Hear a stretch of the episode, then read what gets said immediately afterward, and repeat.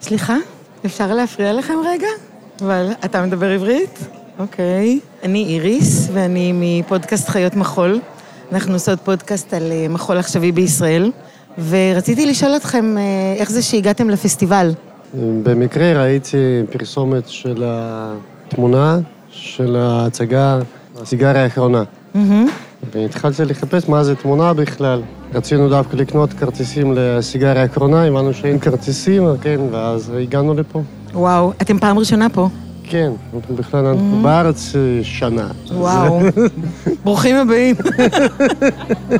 ולמה אתם מצפים מזה שזה פסטיבל ולא מופע מחול רגיל? אני חושב שזה משהו עוד מחוץ למסגרת, כאילו. איך קוראים לכם? שמואל וטטיאנה.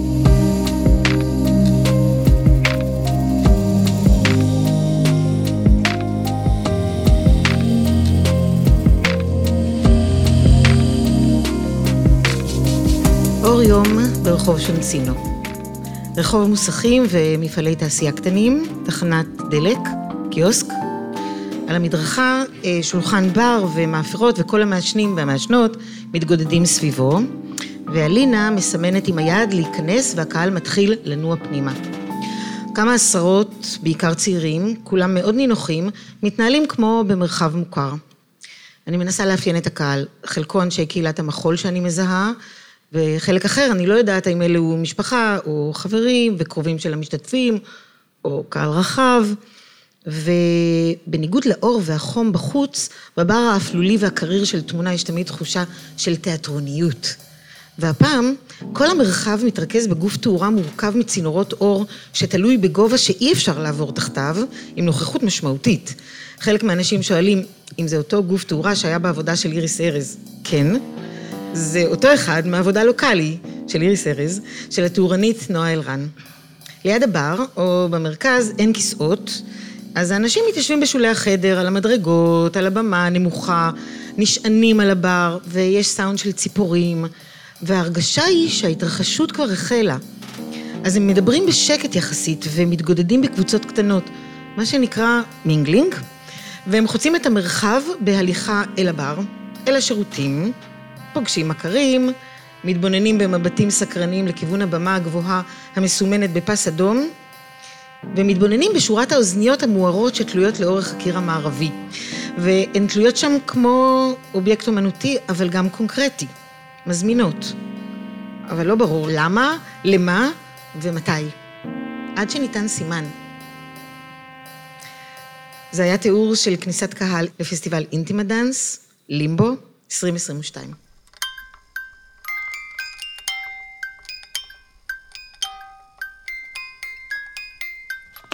אתם מאזינים לחיות מחול, פודקאסט על המחול העכשווי בישראל. חיות מחול עם איריס לנה ויאלי נתיב. והפעם פסטיבלי מחול בישראל. חלק ראשון, שיחות ויטרינה, בהשתתפות איציק ג'ולי, תמיר אטינג, תמי יצחקי, משה שכטר אבשלום, רננה רז, יאיר מיוחס, אלעד שכטר, יאיר ורדי, נאוה צוקרמן ועידו פדר. הפרק הוקלט בנוכחות קהל בתיאטרון תמונה בספטמבר 2022. היי יאלי. היי איריס. בסתיו 2022 התארחנו בפסטיבל מחול אינטימה דאנס, המתקיים בכל שנה בתיאטרון תמונה. הפסטיבל נוסד בשנת 2002 על ידי מקימי תיאטרון תמונה, נאוה צוקרמן, מיקי צוקרמן ואילן רוזנטל, והוא משמש פלטפורמה מרכזית ליצירות מחול ותיאטרון חדשות, ותומך ביוצרות ויוצרים צעירים. אינטימה דאנס, אחת מהיוזמות של המרכז, הוא פסטיבל מחול עכשווי המבוסס על תמה, על נושא רלוונטי שמגיב לרוחות הזמן, שמנהלים אותו יוצרים ואנשי מחול מתוך הקהילה. נושא פסטיבל 2022 היה לימבו, והמנהלות האומנותיות היו יוצרות המחול מירב דגן וסתיו מרין. עבורנו, חיות מחול, זאת הזדמנות להסתכל על פסטיבלי מחול, שמהווים אתר משמעותי לצמיחת המחול בישראל. בשיתוף עם המנהלות האומנותיות של הפסטיבל, ניסחנו לראשונה את האפשרות של הקלטת פרק בפודקאסט בפורמט פרפורמטיבי העומד כאירוע בפני עצמו, ויצרנו אותו כמיצב נוכח במקום, כאחד ממופעי הפסטיבל. הקלטנו לייב את המשתתפים בוויטרינה, אולפן שקוף קטן שהוצב על הבמה המרכזית ברחבת ההתכנסות של תיאטרון תמונה. במקום אחר בחלל הצבנו סט של אוזניות תלויות מן התקרה, והקהל המסתובב יכול היה להאזין לשיחות באולפן השקוף. בין שיחות הוויטרינה שהתנהלו באולפן, הפכנו לחיות משוטטות. הסתובבנו עם מיקרופון בקהל, בין האנשים שהגיעו לפסטיבל, ושאלנו אותם על החוויה שלהם. ביום האחרון של הפסטיבל קיימנו רב שיח בנושא ניהול אומנותי, בהשתתפות נשים מנהלות אומנותיות של פסטיבלים עכשוויים, דנה רוטנברג, עופרה אידל, איילה פרנקל, סתיו מרין ומירב דגן. הפרק הבא של הפודקאסט מוקדש לרב שיח זה. הקלטת הפודקאסט לפני קהל הפכה מאז לפרקטיקה מרכזית של הפודקאסט. בוויטרינה, באולפן השקוף, ישבו איתנו במהלך שלושה ימים עשרה מנהלות ומנהלים אומנותיים של פסטיבלי מחול בישראל, כדי לשוחח על האופן בו הם חושבים על מהו פסטיבל מחול. הצבנו בפניהם מגוון שאלות ונושאים אליהם הם יכלו להתייחס, למשל, מודלים שונים של אוצרות ואג'נדה אומנותית, מהו ליווי אומנותי, בניית קהלים, חדשנות, ותפקיד הפסטיבל כסוכן שינוי בקידום או הפרעת השדה. שאלנו על תנאים מוסדיים לתמיכה, מקורות תקציביים אחרים ומשמעותם, שיתופי פעולה בינלאומיים, דקולוניזציה תרבותית חברתית של פסטיבלים, וניסוח נקודת המבט התרבותית ממנה נערך הפסטיבל. שאלנו איך נראים פסטיבלים אחרי מגפת הקורונה, על קיימות ומסורת של פסטיבלים, על אחריות חברתית והוגנות. הפרק שלפניכם בנוי מרצף השיחות האלה, וביניהן קטעים משיחות עם קהל.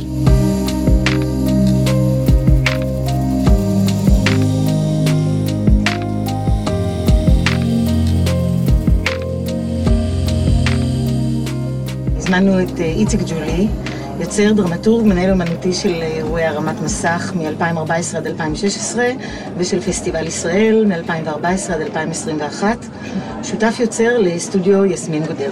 המטרה שלנו בשיחות האלה, אה, שאנחנו מקיימות פה עם מנהלים אומנותיים של פסטיבלי מחול בישראל, היא להבין מהו מקומו של הפסטיבל בשדה.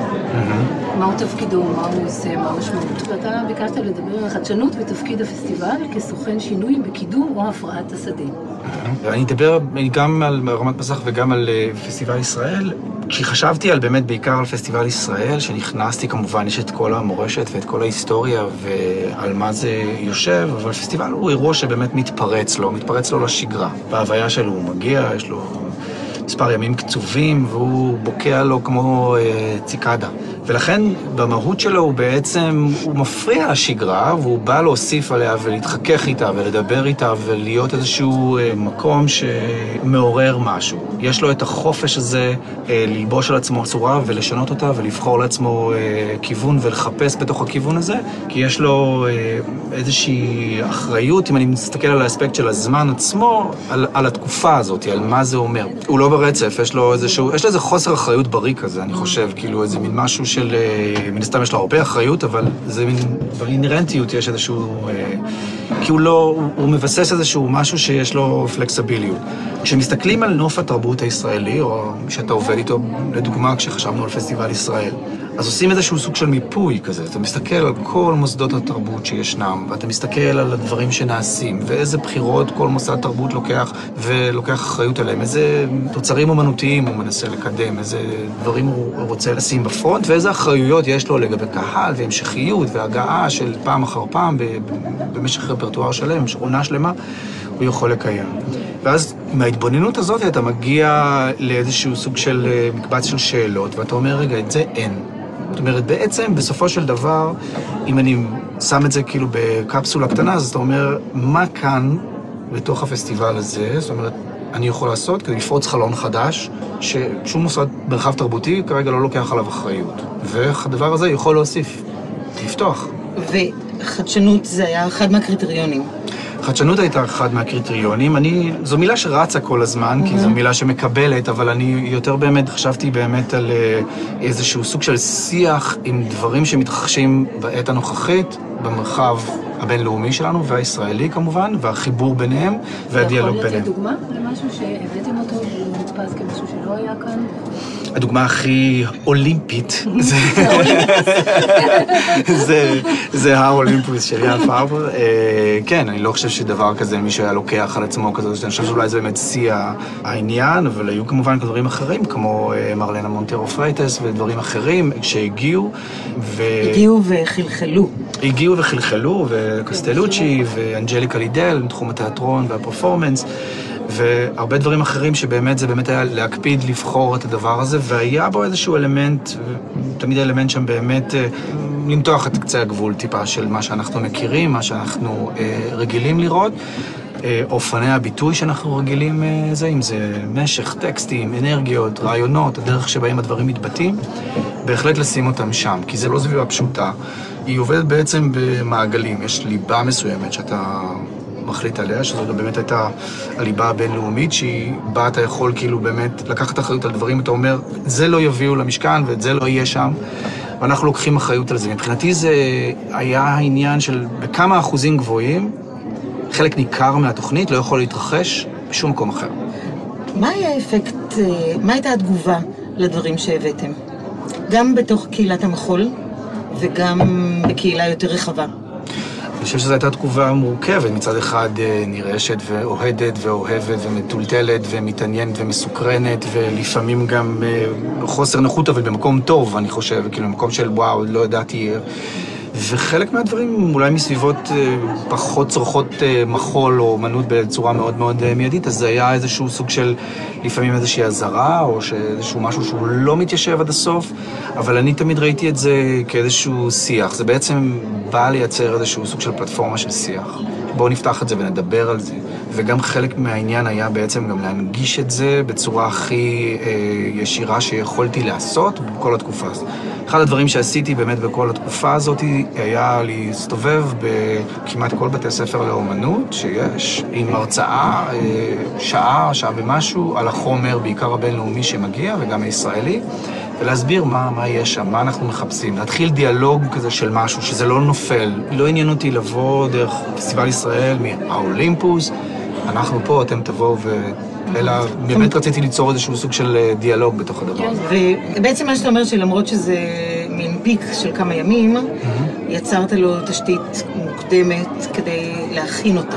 כן, להכין. בליווי גם כתיבה מסביב, וניסיון להכיל מאמרים, ולכתוב על הדבר, ולהיות, ולייצר פלטפורמה רחבה ביותר של, של שיח, שגם אם מישהו נתקל בחומרים שהוא לא, ממש לא יודע איך להכיל אותם או לעכל אותם או לא ראה, יהיה לו איזשהו סוג של מקור להתייחס אליו, ואיזושהי התחלה של חוט לדבר עליו, וגם שיחות אחרי זה עם אמנים ועל הבמה, אבל אני בהחלט יכול להעיד שהיו המון המון תגובות, שחלק ניכר מהחומרים פתחו לאנשים המון המון אפשרויות וחלונות חדשים לחשוב עליהם, ואפילו הרחיקו לכת לפגוש חלק מהאומנים בסדנאות ובמקומות אחרים, ודברים שממש לא ידעו עליהם שהם אפשריים. אתה הסתובבת בטח בהרבה מאוד פסטיבלים בעולם. יש אה, פסטיבלים שהיו מבחינתך סוג של אה, מודל עבודה? אה, היו כמה, זה קומבינציה של כל מיני דברים, באמת. יש את Viner Fest פוכן, מנהל אותו כריסטוף, והוא בהחלט היה אחד הפסטיבלים שהתבוננתי עליהם, בצורה מאוד... על, ה, על האוצרות שלהם? על האוצרות שלהם, כן, וגם בקנאה גדולה על כמות הכסף. והאפשרויות שהיו שם, כאילו, ומה שהם עשו, זה היה כזה חודש, כזה, וואו, אימא'לה. המון המון דברים. אה, קונסטן פסטיבל דזארט בבלגיה תמיד היה אחד הדברים היותר מעניינים. זה אה, בקאי תיאטר? זה גם, אבל זה בכל בריסל. והיו כל מיני, כל מיני, יש את נקסט פסטיבל ויש את לטיטוד קונטמפרן באזור צפון צרפת ובלגיה, ובכל פעם אתה נתקל, אתה מסתכל על הדברים, אתה הולך ואתה רואה את החשיבה ואתה רואה מה עושים, אבל אתה גם מבין שבאמת, אחרי כל פסטיבל, הוא נורא מבין באיזה נוף הוא פועל ומה הוא רוצה לשרת, והוא נשאר נורא נורא ב... ב בהקשר. דעות של ההקשרים שלו ושל מה שהוא החליט. כמובן, אם מגיע עוצר חדש אז דברים טיפה משתנים. ופסטיבל ישראל גם כן היה נטוע, זאת אומרת, היה שאלה של באמת להביא את הזירה הבינלאומית והזירה הישראלית בעשייה העכשווית והמחדשת והחדשנית, אבל יש גם ירושלים ויש קהלים רחבים ויש דברים שצריך לייצר מסביב.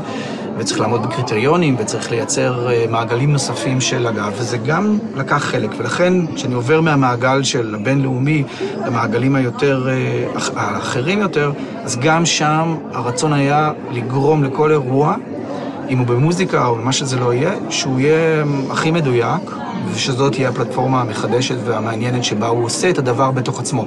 לא היה עניין של להגיד, אוקיי, זה תחום שהוא לא אומנותי. אלא למצוא איפה התחום הזה מייצר חדשנות, איפה הוא בוחן את עצמו, איפה הוא משכלל את עצמו בתוך הדבר, וכל הזמן לחפש את זה.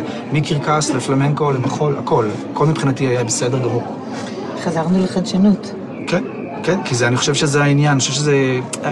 חשבתי על זה הרבה פעמים גם כן, איזו התכנסות כזאת של עולם התרבות, של אנשים שאוהבים תרבות, שרוצים, שמחפשים את המקום בו, שבהם רוצים להתרגז על באמת, וגם רוצים להתלהב באמת, וגם שהם רוצים להשתגע, ולא מבינים, שזה רודף אותם, ושהם אה, לא יודעים אם להמליץ על זה או לא, או, כן, זה עניין אותי. המקום הזה שבו יש איזה מתח כזה, שאין אין איזה...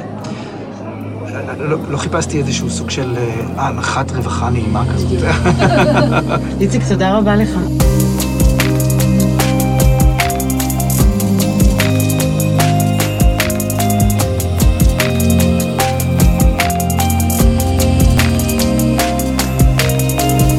חיות מחול משוטטות בקהל. שלום, ערב טוב. שמי איריס, אני מפודקאסט חיות מחול, ואני רוצה לשאול אותך כמה דברים, אם אפשר. איך קוראים? קוראים לי להחזיק? גבי, גבי ברמט. ואיך הגעת לפה? אני באתי לראות את שירה, שאני מכיר אותה מגיל מאוד קטן, חברה מאוד מאוד טובה של בתי הבכורה, נועם. ואני ראיתי את שירה בהרבה מקומות במהלך חייה, כשהייתה קטנה ורקדה. ו- זה פסטיבל, אתה יודע את זה? לא, אני מבחינתי באתי לראות את שירה. זו פעם ראשונה שלי כאן. אבל אנחנו בתוך פסטיבל שנקרא אינטימה דאנס. נראה לך שיש משמעות ל... לראות מופע מחול שהוא במסגרת פסטיבל? או מופע מחול שהוא אינו במסגרת פסטיבל? כן, אני חושב שזה נהדר. פסטיבל בכלל זה דבר נהדר, שבאים ונחשפים להרבה פנים שונות מכל מיני אה, תחומים, וזה לא דבר אחד שמתחיל, נגמר, וזה... אם הייתי יודע, או כן. זה, אז יכול להיות שהייתי משלב את זה כבר עם עוד כמה דברים. פסטיבלים אה, זה דבר נהדר, אני מאוד אוהב. מדהים. תודה רבה. תודה תהנה. לך. תודה לך. חזרה לשיחות באולפן השקוף. אז נמצא איתנו תמיר אטינג, הוא רוקדן, יוצר ועוזר לניהול אמנותי של נעמי פרלו במרכז סוזן אנחנו רוצים לשאול אותך, איך אתה חושב על מודלים שונים של אוצרות ועל אג'נדה אומנותית, ומה אתה רואה מול עיניך שיש במרכז, אה, מרכז סוזן מרכז המחול הגדול בישראל, ואיך אתה רואה את התפקיד שלך, את האג'נדה האומנותית שלך בתוך המרקם הכל כך רחב הזה. שאלה גדולה, כיאה למרכז, שהוא בעצם מרכז גדול, גדול לא רק במובן ה scale שלו, אלא גדול גם במובן של ההיסטוריה שלו, ושל המקום שהוא תופס בזירה ובצלת המחול. והדבר הראשון שאני מזהה עם הכניסה לתפקיד הזה או למרכז הזה, זה איזושהי הבנה שפסטיבל למשל, או אירוע שהמרכז מנהל, הוא קצת צריך לתפוס אותו כמו איזה מין גוף בהתהוות. שגוף בהתהוות, הוא, יש לו קונטקסט ספציפי, ויש לו היסטוריה ספציפית, ויש לו מין סוג של DNA, שיש הרבה דברים שתנסה לבוא ולשנות או להביא, ותיתקל באיזה שהם מתחים, או התנגדויות, או פאטרנים. זאת אומרת, כמו הגוף שלנו, של ללמד את הגוף תנועה חדשה, זה, זה מין קורדינציה שצריך אה, לעבוד עליה. אבל אתה מרגיש שאתה קצת מקבל משהו בירושה. אה, כן. למשל, הפסטיבל אה, תל אביב דנס של מרכז סוזן דלל, הוא פסטיבל שקיים כבר המון המון המון שנים, ובעצם יש לו איזה סוג של זהות מסוימת. אה, אז בתור... תגדיר אותה. לפני שאני אגדיר את הזהות עצמה ויתאר אותה, אני חושב שצריך להבין ממה היא נוצרת הזהות. ואני חושב שהזהות הזאת הרבה פעמים נוצרת, אחד, מאיזשהו דיאלוג שמתקיים בין העוצר, המנהל אומנותי, מנהלת אומנותית, לבין הקהל. כלומר, מי הכתובת שלך שמגיע, ואיך אתה מייצר את הגוף הזה שצופה בעבודות, לבין המערכות הכלכליות. הבירוקרטיות, הפוליטיות, התמיכות. כלומר, יש, אה, ולצורך העניין, דוגמה, מרכז סוזן דלה למחול אה, ידוע המון המון שנים כמרכז למחול. אה, אנחנו רוצים להזמין לפסטיבל עבודה שהתפיסה שלה של כירוגרפיה היא לאו דווקא גופות אדם רוקדות, אלא לצורך העניין גופי תאורה, שהאמן מייצר כירוגרפיה לגוף תאורה. אתה מדבר על ברנע.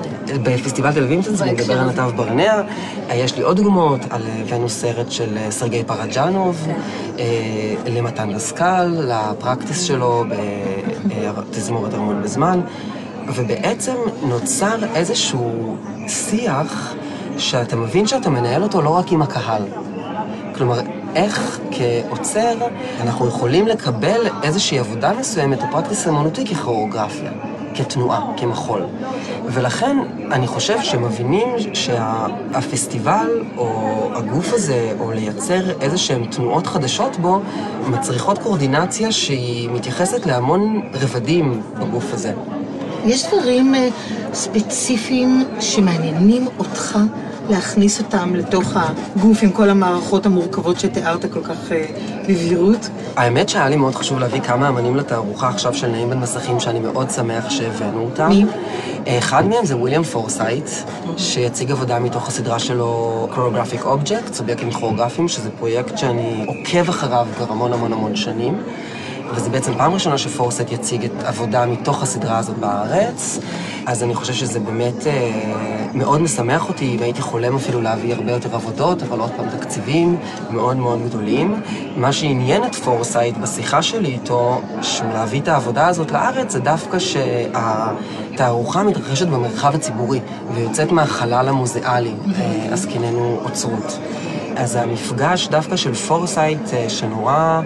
תופס כוריאוגרפיה כסוג של emergent uh, sociality, משהו שהוא emergent לאיזשהו סט של תנאים מסוים, שזה גם הגדרה מעניינת לאוצרות, לחשוב על זה ככה. אז דווקא המרחב הציבורי מאוד הדליק אותו, וזה מה שאמר, כן, אני מביא את העבודה. עוד אמן ש... פרנסיס אליס, אמן בלגי, הוא מייצג עכשיו את אה, בלגיה בביאנלה בוונציה, ולו יש סדרה של עבודות שנקראת Children Games, משחקי ילדים. ואנחנו נציג אה, את אחד משחקי הילדים שהוא הולך ומצלם, ומה שנורא מעניין אישית בעבודות שלו, זה שבעצם המשחקי ילדים שהוא הולך ומתעד, כל משחק כזה הוא בעצם סוג של אימרג'נס. אני רוצה לשאול אותך, אם אתה יכול לסמן כיוון של לאן אתה רוצה ללכת. אתה כעוזר למנהלת אומנותית, או עוצר של... אה, אתה יכול...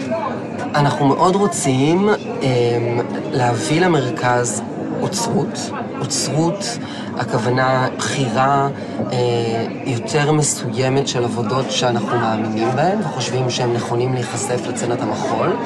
אה, להפריד... אוצ... היא יותר מנוסחת ומדויקת ויותר מופרדת מהקשר שלה לבירוקרטיה ולממסד. כלומר, אה, יש איזשהו שיח שאנחנו מעוניינים לייצר אותו, שהוא שיח שמתנהל עם מרכזים אחרים בעולם, עם יוצרים, עם תמות, עם אג'נדות, שזו מילה שאני קצת, יש לי בעיה איתה, אבל עם תמות שעוברות היום בעולם, אה, אנחנו הולכים ורואים מה, איזה שיח עולה, אה, גם אם הוא, ה-decolonization שמרתיח את אירופה כרגע. איך אנחנו יכולים לזהות את השיח הזה כיורוסנטריק, ומה אנחנו כלא אירופאים יכולים... מה רלוונטי בו לארץ, מה רלוונטי בו לזירה הזאתי, האם אנחנו יכולים להפוך את סוזן דלל לכל השילוט לכל הטקסטים בערבית. יש כן. כל מיני מהלכים שמאוד מעניינים אותנו, וכמובן, לפתוח את המרכז למרכז של תרבות מחול. ובמובן הזה, תרבות מחול היא משהו שיכולה להכיל בתוכה המשגה חדשה של תנועה. יש לי עוד שאלה אחת. כן, בטח, אני לשירותכן. שמתי לב שטלב דאנס היה מופנה לקהלים מאוד גדולים. נכון. אתה יכול להגיד משפט קצר על החשיבה שלך. אז בתל אביב דאנס החלטנו שלא תהיה איזושהי אג'נדה או תמה אומנותית, גם ספציפית בגלל הפסטיבל הזה שהוא חלקו פרה-קורונה. לא ידענו שייפתח חו"ל, היו המון אמנים, היה שם הרבה הכלאות למיניהם, ואחד הפרויקטים הגדולים שהחלטנו ליזום זה בעצם מה שקראנו לו פרויקט ה street dance וההיפ-הופ. ובאמת זה היה משהו שהיה לנו מאוד מאוד חשוב, באמת מתוך אה, אה, גם אמונה במחול ההיפופי, לא רק בפוליטיקה שמאחוריו, אלא באמת אמונה בגוף שרוקד את הקצב הזה. בווירטואוזיות הזאת. בווירטואוזיות ברחוב, ב... ו- במסר, באתיקה, בקהילתיות שהדבר הזה מביא, גם מתוך עניין אומנותי וגם מתוך עניין שבאמת איך אנחנו מרחיבים את הקהלים ומפנים את סוזן דלל לקהלים חדשים. אחד הדברים שאמרו לנו פעם, שהתחלנו לעבוד על הפרויקט הזה, ובזה אני אסיים, שחשבו שמרכז סוזן דלל הוא קצת uh, מתנשא. וכשהתחלנו עם הפרויקט היפ-הופ, כולם היו מופתעים, כלומר, הקהילת היפ-הופ עצמם היו מופתעים שוואו, נותנים לנו פה מקום. כן. אז כן, אנחנו רוצים לעשות מקום. תודה רבה, תמיר תודה. רבה לכם, היה לי תענוג.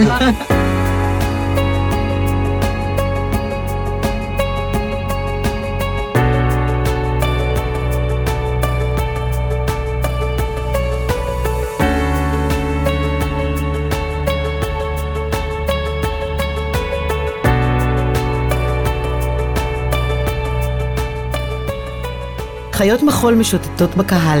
שלום, שמי... אז מה, תמשיך לשתות בכיף. לא באתי להפריע, זאת אומרת, כן באתי. אני נוי, זה יאיר. ואיך הגעתם לפה ולמה? אני רקדנית, השתתפתי בפרויקט שנקרא טויז, משתתפת, של אור מרין ואורה נחום.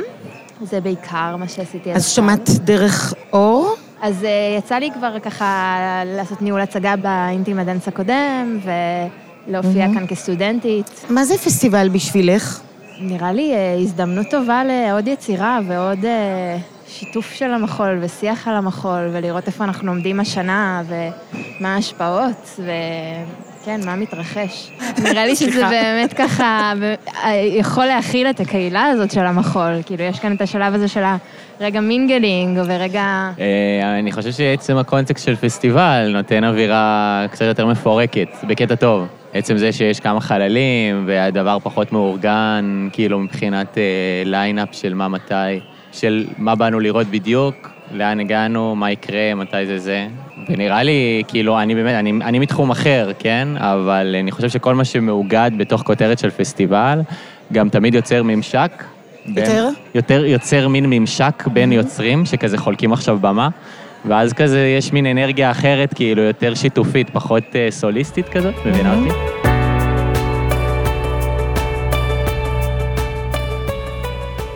חזרה לשיחות באולפן השקוף. תמי יצחקי, מנהלת אומנותית, שותפה של פסטיבל בין שמיים לארץ בירושלים, שנוסד ב-2009. היי, תמי. היי. והשאלה שאת בחרת לדבר עליה, אנחנו ניסחנו אותה כדה-קולוניזציה תרבותית חברתית של פסטיבלים, או במילים אחרות, יותר קל להבין את זה כנקודת המבט התרבותית ממנה נערך הפסטיבל.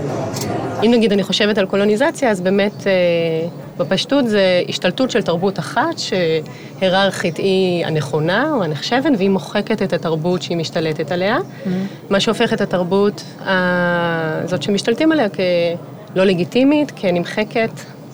אז אני חושבת שנקודת המבט שלנו, זה נכון שהיא תרבותית ואפילו חברתית, אבל אני דווקא כן הייתי רוצה להתחיל מהנקודת המבט האומנותית. המטרה שלנו זה לא בעצם לעשות בהכרח איזשהו תיקון חברתי, איזשהו תיקון עולם, איזה מין אה, חסד אה, אה, פואטי, אלא אה, באמת אה, לפתח את האומנות עצמה. ואולי התיקון החברתי קורה כתוצר לוואי של הדבר הזה. הפסטיבל בין שמיים לארץ הוא חלק מפסיפס שלם של דברים שאתם עושים שקשורים בתרבות היהודית. נכון? זאת אומרת, הוא הגיע אחרי שהתחלתם לעבוד עם כל עצמותיי תאמרנה. נכון, בעצם אה, בין שמיים לארץ אה, זאת עמותה, עוד בזמנו עוד התחלנו דרך עמותת הכירוגרפים, ורק בסביבות 2014 הפכנו לעמותה של ממש. ויש, אה, כן, יש מין פסיפס של כל מיני פרויקטים, הפסטיבל הוא אחד הפרויקטים, וזה באמת פרויקטים שקצת נבעו אחד מתוך השני, והפסטיבל קצת קרה באופן אורגני בהתחלה, מתוך הצורך של הקהל שלנו.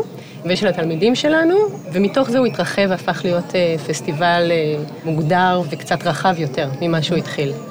אז אולי תמקמי אותנו רגע, כשאת מדברת הקהל שלנו, והסביבה שלנו, והמקום שלנו, ואת התחלת בעצם ואמרת, מה שחשוב לנו זה אומנות, ואנחנו מפתחים את האומנות, אבל האומנות הזו מתרחשת באיזה הקשר, איזשהו קונטקסט. אולי באמת אני אתחיל קצת היסטורית. כן. אמ, אז אה, באמת בתחילת הדרך הייתי אומרת שבאמת ה... עיקר העיסוק שלנו היה באמת במפגש שבין אה, מחול ותרבות עכשוויים עם אה, עולם התרבות היהודי, כאשר גם חלק גדול מהתלמידים והקהל שלנו, לא כולם, אבל גם חלק אה, נכבד, היו גם קהל של הציבור הדתי. והחרדי, הדתית. לא? חרדי, היו לנו אמנים חרדים שעבדנו איתם, אבל כקהל חרדי זה ממש בשוליים. זה נושא אחר, מחול בחברה החרדית. אבל זה היה די פיונירי אז, בזמנו. זה היה מאוד לא? פיונירי בזמנו, במיוחד בתחום של, אה, של גברים דתיים. כלומר, כן היו אה, קבוצות של אה, נשים דתיות, אבל פחות של גברים דתיים. כלומר, מה זה פחות? בכלל לא. אנחנו יכולים לומר שאנחנו הראשונים, ככל הידוע לנו. או בכל מקרה הראשונים שעשו את זה באופן ממש רציני ומקצועי. וממוסד. וממוסד, אבל כמו כל דבר, זה לא התחיל ממוסד, זה התחיל נכון. מהשטח, ולאט כן. לאט מצא את המיסוד שלו.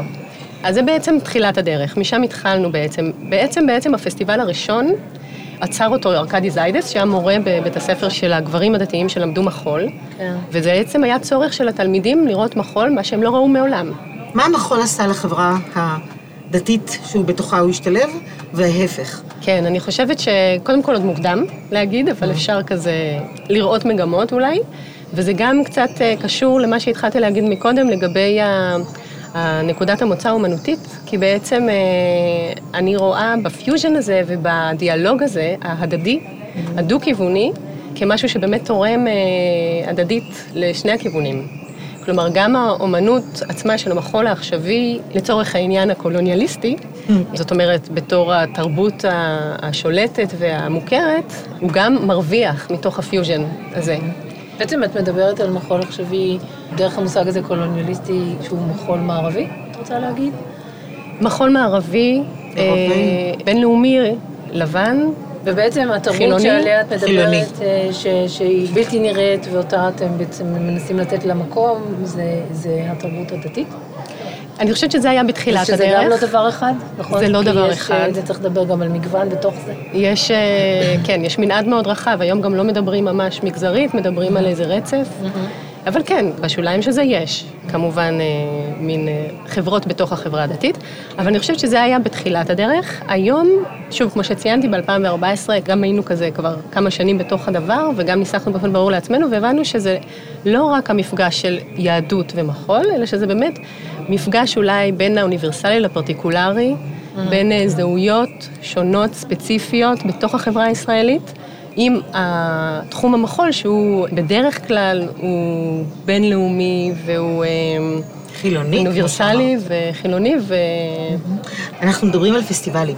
נכון. מה המשמעות של פסטיבל בין שמיים לארץ, בתוך כל ההקשר של העשייה שלכם?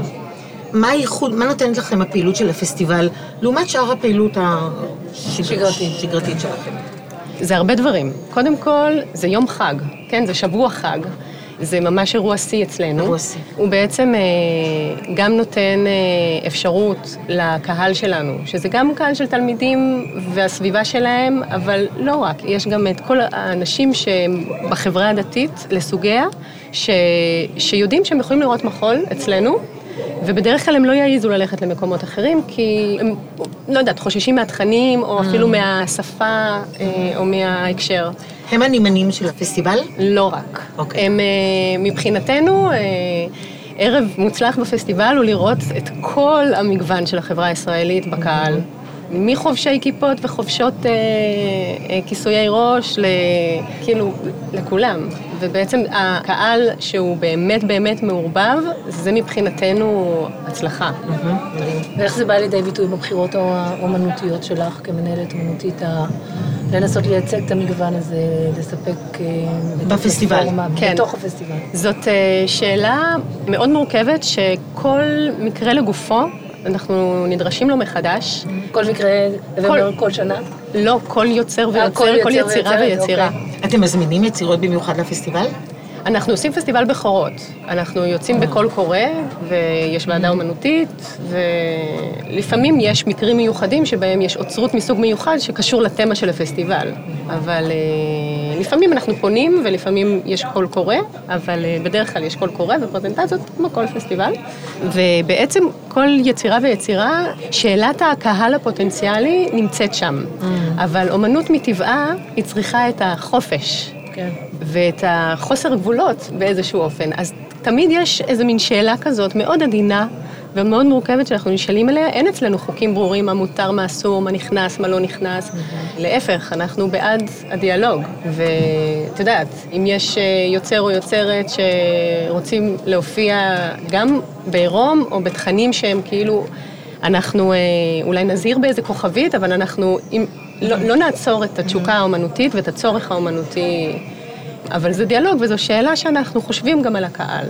ואנחנו אה, לא נתאים את האומנות לקהל, אבל אנחנו נעשה איזה תיווך או איזה אה, הגשה שיהיה ברור. אתם מרגישים שפיתחתם קהל?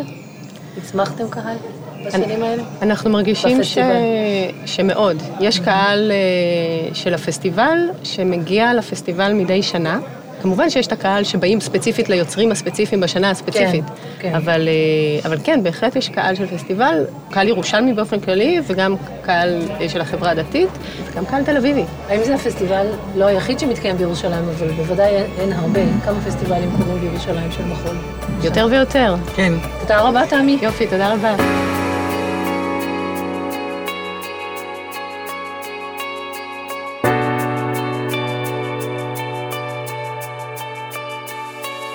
חיות מחול משוטטות בקהל. לי קוראים רויטל.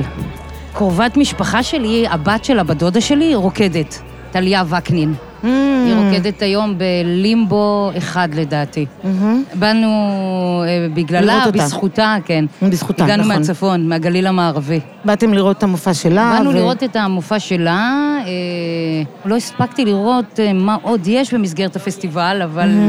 אבל אם היו מעניינים אותי, או הייתי נחשפת, האמת שאין שיווק אה, מספיק לדעתי, זאת אומרת, זה דבר שאני מאוד אוהבת מחול, מאוד מאוד אוהבת מחול, ו- וחבל שאין יותר, אה, אולי, יכול להיות שבאמת בגזרת תל אביב, אז המחול כן אה, מפורסם, אבל למרות שאני נוסעת לראות הופעות מחול בגעתון, שם אני נוסעת לראות. תגידי, יש משמעות לזה שזה פסטיבל? דווקא מה שאני רואה כאן, עכשיו, הסצנה שאני רואה, ההת- ההתכנסות הזאת היא מאוד נעימה. אה, יש בה משהו אחר, זה בדיוק מה שאמרתי גם לבת שלי. איך שנכנסנו, שיש פה חוויה אחרת. זה כאילו לרגע נכנסנו לאיזה מתחם בסור בניו יורק. תנסי להסביר לי מה זה ממש. חוויה אחרת. חוויה אחרת. איך היא אחרת? מפגש, מפגש של אנשים, שפשוט אה, ככה התאספו להם, לראות, אה, זאת אומרת, סביר להניח שיש אה, משהו מחבר דמיון תרבותי בין אותם אנשים, ולא, כאילו, אם אני עכשיו מסתכלת על האנשים, לא, אני לא יכולה לזהות שהם חובבי מחול, אבל נראה שמי שמתכנס אחר צהריים, יש התרחשות, משהו כן קורה, משהו ש... שמביא את האנשים. זה איזושהי התנהלות שהיא מיוחדת, שהיא שונה ב... בשגרת החיים, במרוץ היומיום. תודה רבה הלוואי לך. שגם אצלנו בצפון היו דברים ככה קצת אה, קורים יותר.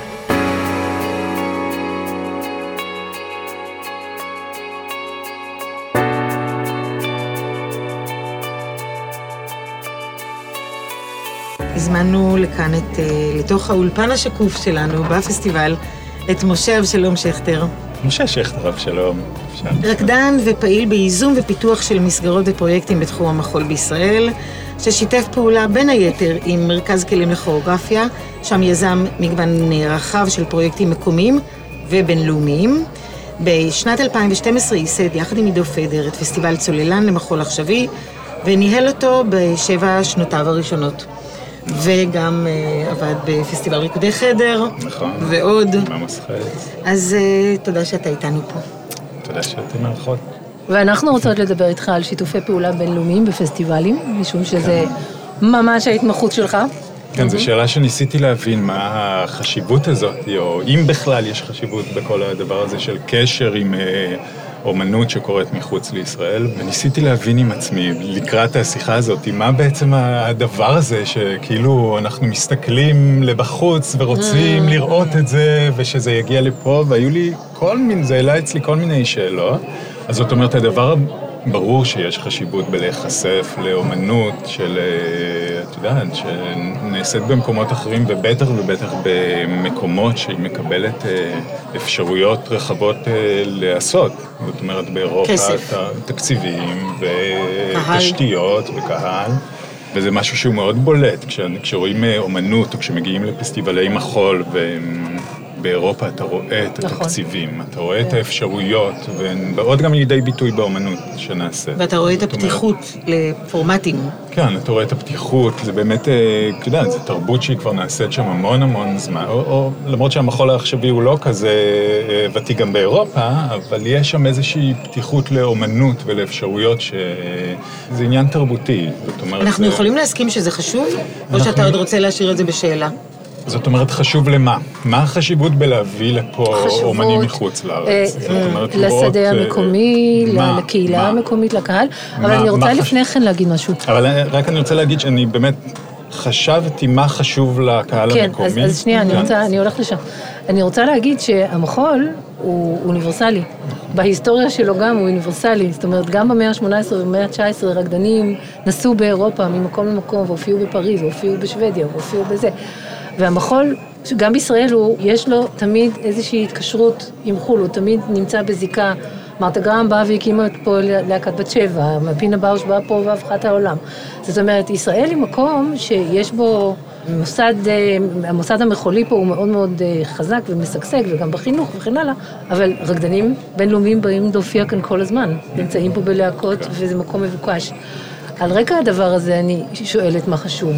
חשוב גם, זה חלק משימור של זיקות וקשרים בינלאומיים, גם אה, אישיים, גם אה, מוסדיים, והאם מה שקורה שם הוא סוג של מתווה דרך לנו, או הפוך, מה שקורה פה במידה רבה הרבה פעמים מתווה דרך שם. זאת אומרת, אני שואלת את זה גם דרך השאלות האלה. ונכון שאירופה זה המקום שהיום אנחנו מסתכלים עליו. כשאנחנו אומרים בינלאומי, כן. מסתכלים אירופה בעצם. זאת אומרת, כן, אני, כשניסיתי לחשוב מה באמת, מה, מה, זה תורם בעצם לשדה המקומי, כי מהמם. אין לזה, את יודעת, יש איזו התבשמות, יכ- אפשר להתבשם בלהזמין אה, אומנים מחוץ לארץ, וזה יכול גם להישאר מאוד אה, במקום הזה, של אה, רגע לקבל איזה תהילת... אה, גם אני של, ראיתי אה, את אה, יאן פאברו. כן, גם ראיתי אותו פה, בישראל, הוא הסכים לבוא לישראל וכאן. לגיטימציה. כן. אבל מעבר ואני, לזה... לא, ואני חושב שיש משהו בלראות אומנות שלא נוצרת כאן, Mm. ובאפשרויות האלה שהיא עוזרת לנו להבין את עצמנו באיזשהו מקום. בסופו Mm. של דבר את המחול הישראלי, כן, אל מול מה שקורה, ב, אל מול אומנות אה, שנעשית במקום אחר, אם בסופו של דבר, בסופו של אה, חשיפה ושל תהליך זה יוביל למצב שהאומנות בישראל תבין את עצמה. ותמצא את הקול שלי שאלות עצמה, או תשאל עצמה. שאלות לגבי עצמה. תבין את, דרך זה את התרבות הישראלית, ומה Mm. זה אומר להיות uh, כאן, ליצור כאן, לעשות כאן מחול, מה זה המחול הזה שיכול לקרות כאן, ולא כל הזמן רק באיזו שאיפה להיות uh, משהו של uh, מקום אחר. ואגב, כשאת מדברת על בינלאומי, ובאמת המבט הזה כלפי אירופה, זאת אומרת, אני חושב שזה לא רק משהו שאני זה, זה מדבר עליו, זה מה שקורה, וזה מגמה שקורית גם בפסטיבלי מחול באירופה, שכבר יש איזשהו מבט אל אה, מקומות אחרים. כן. זאת אומרת, אה, המון יוצרים ממדינות ערב. כן, לאחר אה, שלהם. מאפריקה. כן, מאפריקה, ומאסיה גם מתחיל להיות אה, קצת אה, איזה שהם אה, יוצרים כאלה, וזה זה נורא מעניין דווקא מהמקום הזה, ש, שאתה רואה יוצרים שה... בוא נאמר, תחום המחול פחות אה, מוכר ופחות מעובד אצלם, כן? אה, למשל ממדינות ערב, שזה, המחול העכשווי הוא בחיתוליו באיזשהו אופן, אבל דווקא לראות עבודות שנמצאות בחיתוליהן, אתה יכול דרך זה לגלות המון אה, דברים על המחול עצמו. אני מרגישה שאתה, מרגישה שאתה מאוד זהיר במבט הזה החוצה, ואומר דווקא הלוקאלי, דווקא מה שקורה בדיוק. פה, הוא הדבר החשוב מבחינתך. נכון. אז- וככה אתה גם בוחר את הדברים שאותם רצית, או אתה היית מביא, שותף להבאתם. להביא. אני חושב שכן, זה תמיד נמצא באיזשהו קשר עם, אה, עם הסיבה שלשמה, או המקום שזה יכול לקבל פה, וההשפעה שיכולה להיות לזה על השדה. זאת אומרת, זה לא להביא בשביל לייצר יחסים בינלאומיים, כן, כמו שיש את המקצוע כן. באוניברסיטאי של יחסים בינלאומיים, בשביל שיהיו יחסים בינלאומיים. במובן הזה אני אומר, זה לא יחסים בינלאומיים בשביל יחסים בינלאומיים, אלא זה בשביל איזשהו קשר שבסופו של דבר, בעיניי, בסופו של דבר מציב איזושהי מראה למחול שכאן, ובמובן הזה באמת, אה, כמו שאת אומרת, זה לא שיחסים, יכולים להיות יחסים בינלאומיים גם מחוץ לתל אביב בתוך גבולות ישראל. זאת אומרת שהם לא פחות, את יודעת, מה שקורה ב- בדרום ישראל, מבחינת אה. מחול, יכול להיות מאוד מעניין אה, אה, אה, מבחינה מחולית, לא פחות ממה שקורה ב... לא משנה, איפשהו באירופה. רק או... את זה הרבה יותר קשה לזהות כנראה. אתה יכול לתת דוגמה למין דבר כזה שהבאת, או שהיית שותף להבאתו, ושהוא באמת דייק את הכוונה שלך. אה, אז נאמר אה, דוגמה אחת זה כוריאוגרפית בשם אה, דיינה מישל מקנדה, שהבאנו במסגרת פסטיבל צוללן. כן. באיזה שנה? אני לא זוכר בדיוק את השנה, אבל אולי זה היה ב-2016, 2017, משהו כזה. אה, והיא הציגה סולו במסגרת פסטיבל שהתעסק בזהות ואתניות. ו... אני זוכרת. והיא כוריאוגרפית שחורה, שבעצם העבודה שלה אה, התעסקה בשאלה הזאת של מה זה אומר להיות אה, שחורה בתוך אה, תרבות לבנה בקנדה וכל כל ההשפעות של זה. ומבחינתי זה היה מאוד מעניין לגלות את ה... זאת אומרת, היה לנו חשוב להביא עבודה שמתעסקת בדיוק בשאלה הזאת, של זהות, של, אה, כן, ומה היה האפקט של הבאתה? אם אנחנו ממשיכים להתמקד Mm. כן. בדוגמה הזאת. כן, אבל זה לא, אני, את יודעת, אני לא יכול לשים לא את יודע. האצבע ולהגיד, זה, זה דבר שמצטבר ודבר שנוסף על דבר... ונתבע. ונתבע לאורך זמן. זאת אומרת, אה, אה, אה, אנדרה לפקי שהגיע לישראל, שגם היה אירוע מאוד, אני חושב, מכונן. משמעותי, מכונן. מכונן. חשבתי תוך כדי זה שדיברת גם על הגופים הישראלים, שאנחנו כן. מאוד מורגלים כן. בלראות את הגוף הישראלי, שהוא גוף מאוד מזוהה, והבאה של דברים אחרים מביאה חומריות אחרת, גוף אחר, וזה גם אולי יכול לתת פרספקטיבה שלנו, על עצמנו, על וואלה, יש עוד אפשרויות אה, לייצר את המטריה הזאת. אני מרג- אני מרגישה שזה בעיקר מרחיב לי את הראש, כן. את האפשרויות. את המחשבה למה זה. מחול. מה זה מחול, מה אפשר במחול, מה זה גוף מחולי, איזה פורמטים אפשר לעשות במחול. כן. זה קריטי. כן. תודה רבה, משה.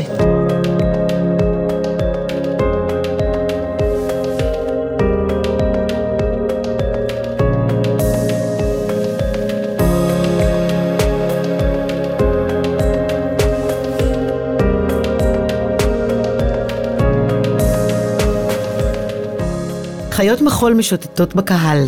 היי רות. מה, מה מבחינתך ההבדל בין לראות מופע מחול ולבוא לפסטיבל מחול? יש פה אוצרות. יש פה איזו מחשבה, איזה רעיון שלא תמיד ברור לי, אבל אה, ברור שיש איזו מחשבה, רעיון שמאגדת, עושה את הבחירה, את הבחירה של היצירות ביחד. ומה מה בקשר לעניין הפסטיבליות של הפסטיבל? מה זה בשבילך? תראי, בוא נאמר, זה טוב לאומנים.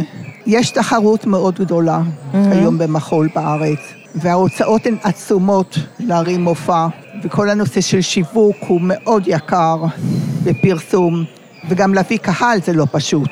ו...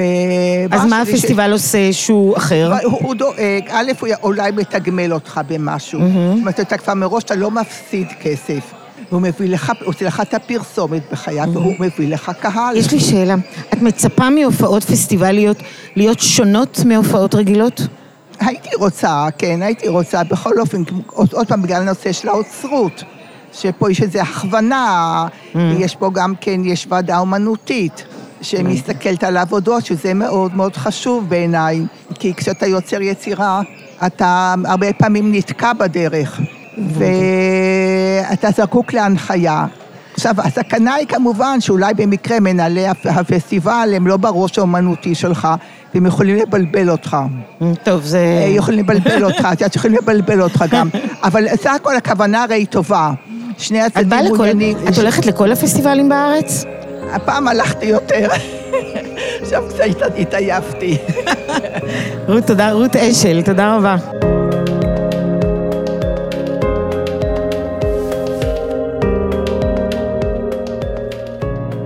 חזרה לשיחות באולפן השקוף. רננה רז היא כוריאוגרפית ורקדנית.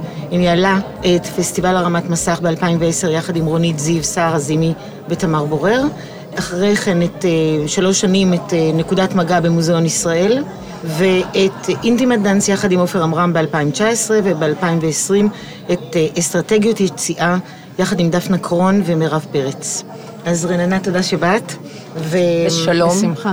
היי, שלום, אהלן. כן. איך את תופסת ליווי אומנותי בפסטיבל, ומה זה אומר מבחינתך? אז ראשית, חשוב לי להגיד שמהניסיון שלי מצאתי שיש הבדל בין ניהול אומנותי לליווי אומנותי. זאת אומרת שזה שני דברים אחרים לגמרי. ו... זה לא אותם אנשים עושים? זה אותם אנשים, אבל זו אוקיי. פעולה אחרת. אוקיי. אני מרגישה שניהול אומנותי זה משהו שהוא לפעמים יותר איזושהי ראייה רחבה של הדבר, וליווי אומנותי זה משהו שממש נכנס, עושה זום אין לכל חלק בתוך הדבר הזה, וממש אולי חלק מתוך ההתהוות של הדברים. בעצם הניהול אומנותי קשור לאג'נדה, לקונספט ולדברים הגדולים האלה, ואז הליווי... כן, אני, אני מרגישה שהרבה פעמים יש בלבול בין הפעולות האלו. כן, זאת אומרת שהרבה פעמים. יש איזו ציפייה שהניהול האומנותי יעשה ליווי אומנותי, ואני מרגישה שזה שתי פעולות Mm. שונות לגמרי. אוקיי. ליווי אומנותי, אני מרגישה שזה, אם יש אה, יוצר שמתחיל איזושהי יצירה, זה בעצם איזשהו מישהו שנמצא לצידו, שבעצם עובר את אותו מהלך של היצירה. הוא בקיא בכל פרטי היצירה כמו היוצר בעצמו, הוא רק לא זה שמנווט את הספינה, והוא לא זה שמקבל את ההכרעות. אבל הוא לגמרי בתוך המהלך הזה. הוא, יש לו היכרות עמוקה מאוד עם המהלך, יש לו השפעה מאוד ברורה על המהלך. וזה משהו שהרבה יותר, אני מרגישה, משפיע על מה שהדבר בסוף יהיה. איך זה מתבצע? זה משתנה בין יוצר ליוצר, ובאיך שהיוצר עובד בתוך הסביבה שלו, אבל uh, אני חושבת שזה קודם כל מתחיל מאיזושהי שיחה, מאיזושהי הבנה של מה זה העולם שרוצים לברוא אותו, ומה הם גבולות הגזרה. ואחר כך זה כמובן נע בין להיות נוכח בחזרות, להסתכל על זה, לתת פידבקים, להציע הצעות, לבדוק אפשרויות אחרות, לשנות דברים. אני חושבת שזה קצת כמו לעזור ליוצר להיות קרוב אל עצמו. אני חושבת שיצירה זה תהליך שהוא כל כך מטלטל נפשית הרבה פעמים, שיוצר נורא, לפעמים יש שם איזו סערה. וליווי, אני מרגישה שזה משהו שנותן את ההחזקה. את הגדרת בהתחלה את ניהול אומנותי וליווי אומנותי כשתי פעולות שונות לגמרי. מה שמביא אותי להתייחס למה שאמרת ולהיררכיה שיש בליווי אומנותי. זאת אומרת, זה די קריטי העניין הזה. יש היררכיה, אין היררכיה. או אה, שזה, בוא נגיד, יחסים מאוד מורכבים. בתוך הליווי? בינך כמלווה לבין יוצר או יוצרת שעובדים. וכמו שאת אומרת, זה תהליך מאוד רגשי, תהליך מאוד פגיע. אני מרגישה שהרבה פעמים ליווי אומנותי הוא גם לא חייב בהכרח להיות קשור לניהול אומנותי. ואז כמובן שיחסי הכוחות משתנים. אם אני מנהלת אומנותית של משהו ומלווה אומנותית משהו, אז ברור שהאופן שבו ההערות שלי ייתפסו, או הכיוון שאני רוצה להשפיע, יהיה לו איזשהו תוקף אחר. ובגלל זה הרבה פעמים אני חושבת שאני מאוד חשוב לי לעשות את, ה, את הגבולות האלו. אם יש יוצר שלדוגמה נמצא באיזשהו פסטיבל שאני מנהלת אומנותית, נורא חשוב לי להבין מה הוא חושב שעומדים להיות יחסי הכוחות שלנו. כי אם זה ליווי אמנותי, זה משהו שאני מרגישה שגם דורש ממני הרבה יותר, וגם כמו שאת אומרת, הוא מכניס איזה שהם דברים שאולי ביחסי כוחות שלנו, אני, אני חושבת שזה דבר מאוד מאוד רגיש, יצירה של מישהו, ו- ולהתערב בבחירות של מישהו, ו- אז כשאני בעמדת כוח, אז זה גם, זה לא תמיד, זה, זה מהלך שצריך לחשוב עליו. אז כיוון שאנחנו מתעסקים בכל אופן, בהקשר שלנו פסטיבלים, וברוב הפסטיבלים המנהלים אומנותיים גם מלווים אומנותית את העבודות. כן. ובשדה מתהלכים אה, ביטויים מאוד חריפים לגבי אה, התהליכים האלה. שזה תהליכים מאוד אה, קשים ובעייתיים מבחינת היוצרים, ומאוד מעניין אותי איך את חושבת אה, שזה בכל אופן יכול להלך שם בין המתחים האלה. אני חושבת שכשיוצר יוצר משהו, זה האוטונומיה שלו. זאת אומרת, זה משהו ש... מוחלט? לא. אני חושבת שיש מקומות שהם חריגים.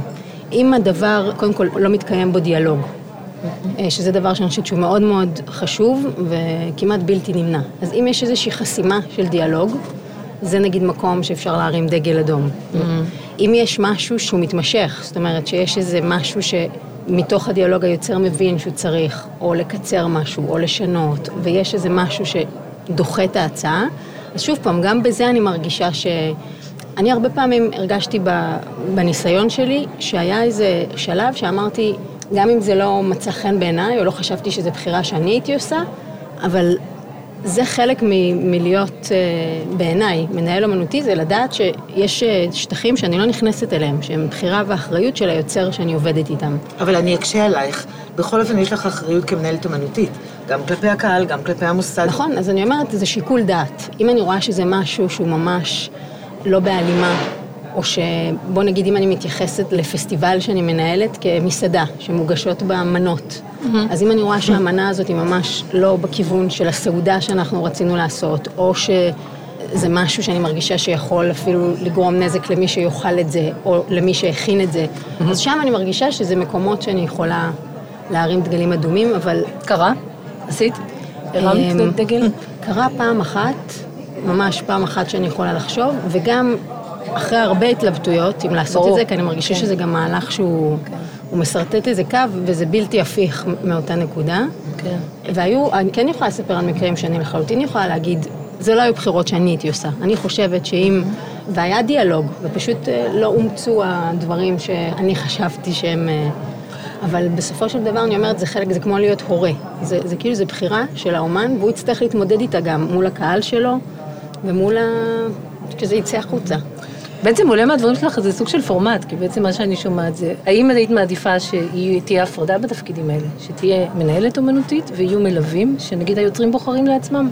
אני רוצה לעבוד עם זאת ואני רוצה לעבוד עם זה, ואז יש הפרדת תפקידים? את חושבת שזה אה, מודל טוב? זה מודל ממש מעניין, ואם כן, אז המלווים לא יכולים להיות של הקוריאוגרפים. זה צריכים להיות מלווים שהמנהל האומנותי בוחר. כי זה חוליה שהיא מקשרת. היא מקשרת. אז זה חייב להיות אנשים שיש להם שפה משותפת עם הניהול האומנותי, אבל אני כן יכולה להגיד שאני מזהה מודלים שונים של ליווי. ליוויים אומנותיים ומודלים שונים של ניהולים אומנותיים.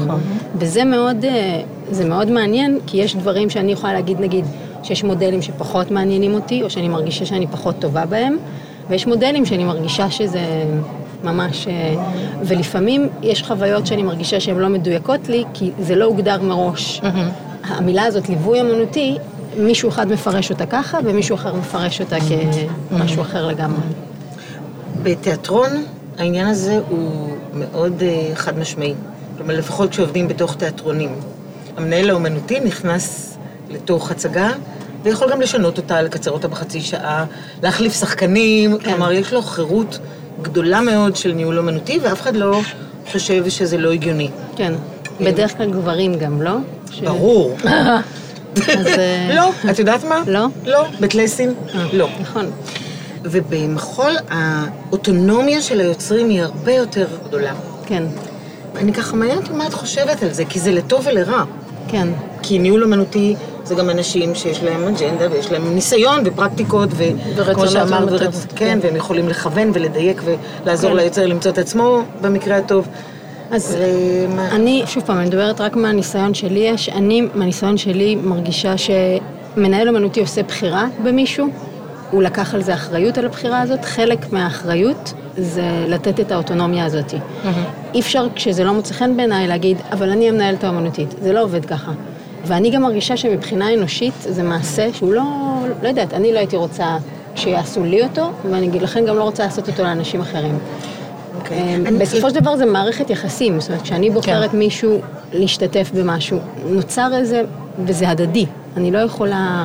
אז אני כן מרגישה שהבן אדם או האישה, האישה או הגבר שנבחרים צריכים להיות מאוד קשובים לדיאלוג הזה, אבל אני תמיד מרגישה שיש שלב שזה חלק מהתהליך, גם ללמוד לשחרר. זה לא שלי, והיוצר, חלק מלגדול כאומן, אני מרגישה, זה לקחת אחריות על הדברים שלך.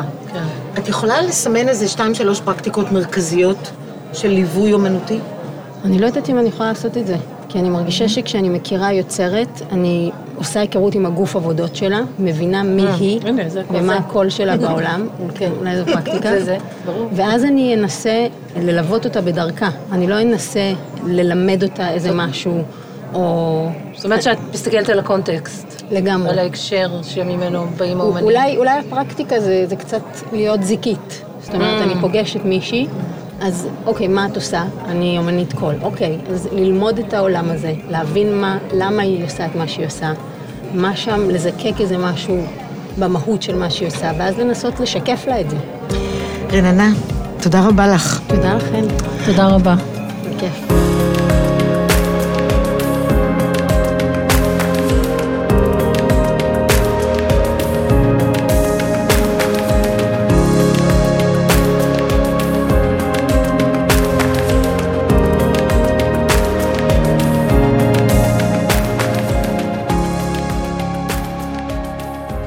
חיות מחול משוטטות בקהל, והפעם עם יובל מסקין. פתאום בא טיפה יותר קהל, או אותו קהל פתאום רואה טיפה יותר מחול, וזה נחמד לעומת העונה הרגילה, שיש מופעים אפילו שווים שמתקשים לגרד את הקהל שלהם. הפסטיבל הזה, למשל, מבחינתי, אני די נחשב לחובב מחול. כן. ויש פה המון שמות שאני לא מכיר. כן. אז בשבילי הזדמנות לזהות עוד קולות, עוד אנשים שאני מסמן לעצמי לעקוב אחריהם, אז זה מרתק. בלא פסטיבל, קשה לראות אותם, עד חד פעמי. הפסטיבל הזה גם שם הרבה תשומת לב על מה שאנחנו עושים עכשיו. על זמן דיבור, mingling, על המרחב הזה שפתאום משתנה, על כל מיני installations, על זה שאנשים, יש, זה יש חלק זמן מהעניין, ארוך. בהחלט. אז מה, מה תראי, נדעת בדרך כלל? בכלל בוהה בתרבות, אבל בטח במופעים חיים, כשיש משהו נפלא, את רואה שקהל צריך לדבר ורוצה לדבר. נהדר. Thank you. Cheers.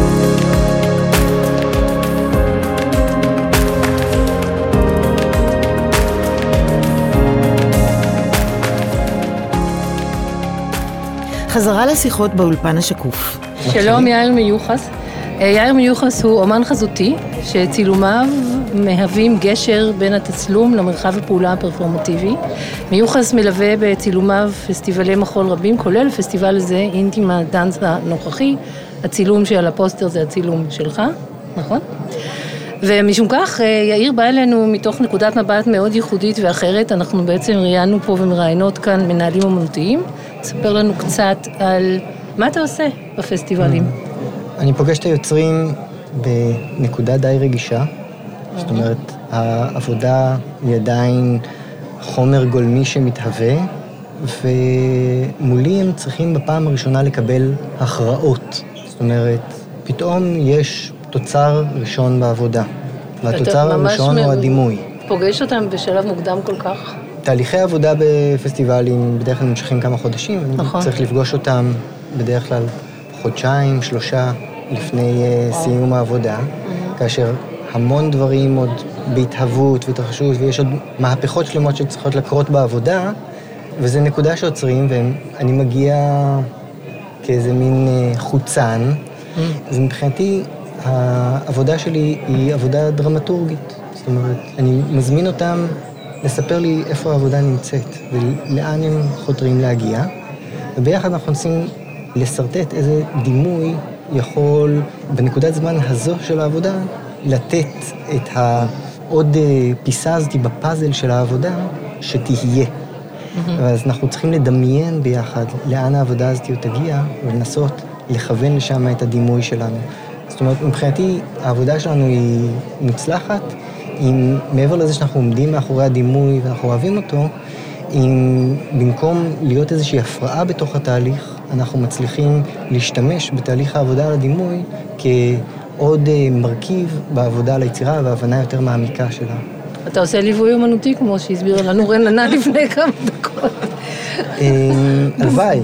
במובן מה, כשזה לא? עובד, וכשיש את הבאמת דיאלוג אומנותי פורה, אז זו התחושה. זה ליווי במובן הזה שאני רואה את היוצר בתור הבעלים של העבודה, הבעל הסוכנות. אני מנסה לאפשר ולשרת את העבודה שלו. אבל אתה נותן לה ייצוג חומרי שאין ממנו רוורס. בדיוק, זה נכון, ולכן זה, זה נקודה שיכולה להיות גם מערערת. שנייה, אנחנו עדיין בסטודיו, אנחנו עדיין ברחם, אנחנו עוד לא יצאנו החוצה, מה פתאום עכשיו אה, דימוי והוא יהיה הדבר הזה שאנחנו עדיין לא יודעים מהו, אה, אז אני מבין את ה... כמה עדין הנקודה שאני מגיע אליה. ושאיפה זה באמת אה, להתמודד עם המורכבות הזאת, עם הרבה רוך ואמפתיה לסיטואציה שבה אנחנו נמצאים, אבל גם מתוכה בכל זאת לקבל הכרעות שהן יכולות להיות גם משמעותיות, זאת אומרת, מלבוש ועד אה, רוח וטמפרמנט של העבודה שצריך לבוא לידי ביטוי. כשדיברת הייתה לי בראש מחשבה שבטח אה, הבגדים הם אה, אישו מאוד רציני זה בשלבים האלה. ולא אישיו, כי, כי זה בגד. זה נכון שיש לו משמעות גדולה בתוך העבודה, אבל אנחנו המון פעמים עדיין אין לנו את הבגד הסופי וכולי וכולי, ואנחנו בוחנים את החומרים. מבחינתנו זה עוד דרך עכשיו, להסתכל על העבודה, להגיד, אה, בוא ננסה את הדבר הזה, בוא נשים אותו ונסתכל עליו ונתמודד איתו. זה דיאלוג של הלוך ושוב? זאת אומרת, זה, זה תהליך שיש בו ככל שה... ריג'קטים, מה שנקרא? תהליך, שוב פעם, אנחנו מדברים על עבודה בפסטיבלים, הרבה כן. פעמים אנחנו מדברים על איזשהו מרתון. אתה עובד מול עשרה או אחד עשר יוצרים במקביל. חלקם עמוסים לחלוטין, גם בתוך היצירה וגם בחיים עצמם. כן. הדיאלוגים לפעמים הם מאוד קצרים, אנחנו נכנסים דוך לתוך הדבר. אנחנו כאילו אומר, אוקיי, מה אנחנו יכולים עכשיו להוציא משעה שבה גם התבוננתי על חומרים, גם דיברנו עליהם, גם שאלתי שאלות, והאם אנחנו יכולים כבר מזה ללכת ולהגיד, אוקיי, זה הכיוון, זה הרעיון, בוא נבדוק אותו. לפעמים יש איזשהו פינג פונג, הליכה אחורה, אני מציע הצעות, אני אומר, יש לי איזה רעיונות, אנחנו עושים מהם עוד איזשהו מהלך נוסף. אני רוצה לשאול רגע על, ה, על הזיקה, על הקשר בין המנהלים האמנותיים של הפזנית. בוא ניקח אינט, כן. אינטימדאנס שעשית עכשיו. מהמם. יש פה שתי מנהלות, יש כאן אה, תמה, לימבו.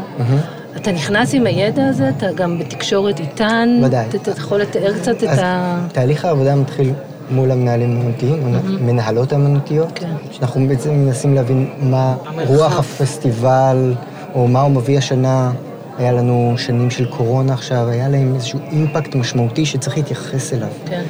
וגם לימבו, היה איזושהי הזמנה שנייה לשאול מה זה הדבר הזה, זאת אומרת, מה סיפור המסגרת כן. שמייצר מאסופת הדימויים האלה איזשהו סיפור יותר רחב שקוראים לו הפסטיבל, ושמייצר לנו, משרטט לנו איזשהם גבולות גזרה שבתוכם אנחנו יוצרים את הדימויים. אתה אורח לרגע בפסטיבלי מחול, ואתה רואה מגוון נורא גדול, מבפנים, מאוד מבפנים, פותח להם את הבטן, אבל גם בא מבחוץ. כן. ואיך אתה רואה את השדה הזה, את האפיונים של הפעולה שלו, מה הוא עושה בעולם, מה, מה הפסטיבלים עושים בעולם המחול? אז הפסטיבלים שאני מכיר והפסטיבלים שאני עבדתי בהם, החוויה המרכזית שלי שמדובר בטקס פנים קהילתי. ויש לו חשיבות, זאת אומרת, יש לנו את קהילת המחול, הדבקים של עולם המחול, שמתכנסים אחת לכמה זמן. סך הכל העבודה בסטודיו יכולה להיות די בודדה, או די אה, באיזשהו מעגל סגור. יש איזשהו רגע של פתיחה, כן. של שיתוף, של mingling, של לפדבק אחד את השני. ומבחינתי, עולם המחול הוא הקהל המרכזי והחשוב ביותר של הפסטיבלים עצמם. תודה רבה, יאיר. יאיר מיוחס.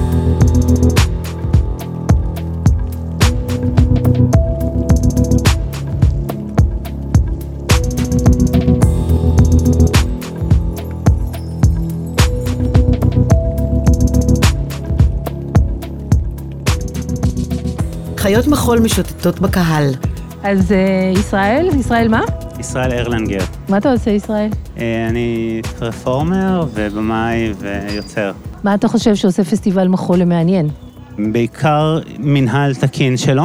מה זה אומר? אה, זה אומר שכשיש חשיבה משלב התכנון, משלב תכנון המכרז והכל קורה, כשיש השקעה בזה, זה משהו שמאוד מאוד משפיע על איכות הפסטיבל, כי הדבר שפסטיבל עושה זה בעצם לאפשר למשהו לקרות בתוך מסגרת שמאפשרת לקהל לקרוא את הדברים מהמם. אה, ולהרגיש שייכים. אני חושב שזו שאלה אזרחית. מהמם. במובן של להבין את זה שרוב המחול, רוב התרבות ורוב האומנות היא ממומנת על ידי הציבור, גם אם היא נמצאת בתוך הכלכלה. גם אם אני קונה כרטיסים, אני מממן, יש כאן גוף שצריך לקחת את הכספים מאיפה שהם מגיעים, לארגן אותם, להבין את השייכות שלהם, להבין את זה שזה לא סתם מספרים, אלא שזה שייך לציבור. באיזשהו אז מה אופן. המשמעות של זה מבחינת אה, פסטיבל בעיניך, שזה שייך לציבור? האם אה, הפסטיבל צריך לה, להתארגן, להיות מובן לקהל, להזמין קהל, להיות פתוח לקהל? הוא יכול להיות כל מיני דברים, אבל קודם כל הוא צריך לקחת בחשבון את הקשר הזה. מה ההבדל לדעתך בין פסטיבל מחול לבין מופעי מחול? אווירה של פסטיבל היא נותנת תחושה מדהימה, וזה... למה? כי יש איזושהי תחושה שעכשיו אנחנו פה, כן. וקורה משהו. ההפנינג הזה הוא לא מובן מאליו, הוא לא... זאת אומרת, כאילו המבט על? השעון הוא קצת שונה. כן.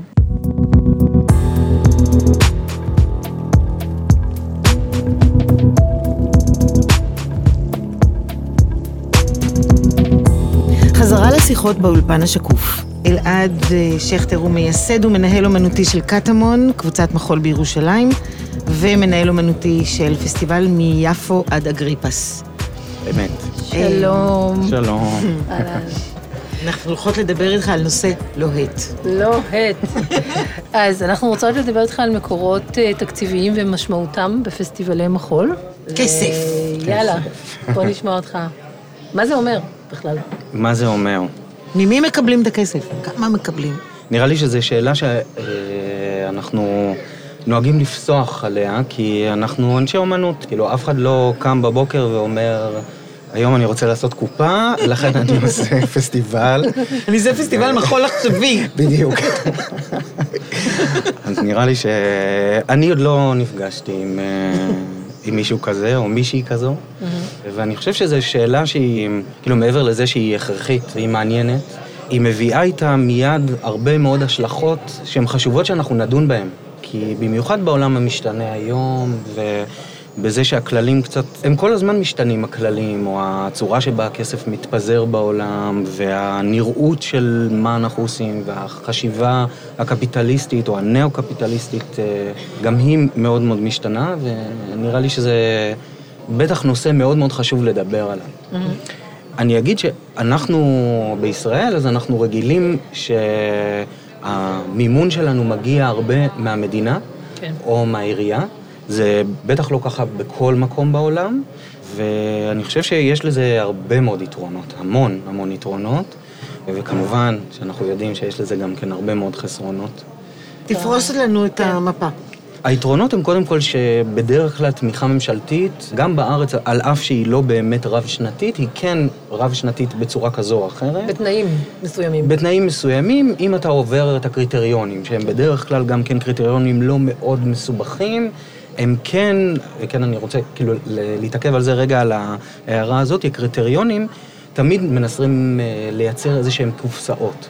זאת אומרת, להכניס את המחול לתוך איזושהי קופסה מסוימת, אה, אורך מופע, הצורה שבה הוא מציג, והקריטריונים האלה לפעמים הם מייצרים קצת פסטיבלים מאוד מאוד דומים, כי כולם או צריכים... בכורות לה- או ארצות. בכורות או ארצות, כן. וזה בדרך כלל גם קריטריונים כמותיים. בדיוק, הם קריטריונים כמותיים והם יותר באמת, כמו שאמרת, הם אה, כפופים לכמותי ולא לאיכות האומנותית.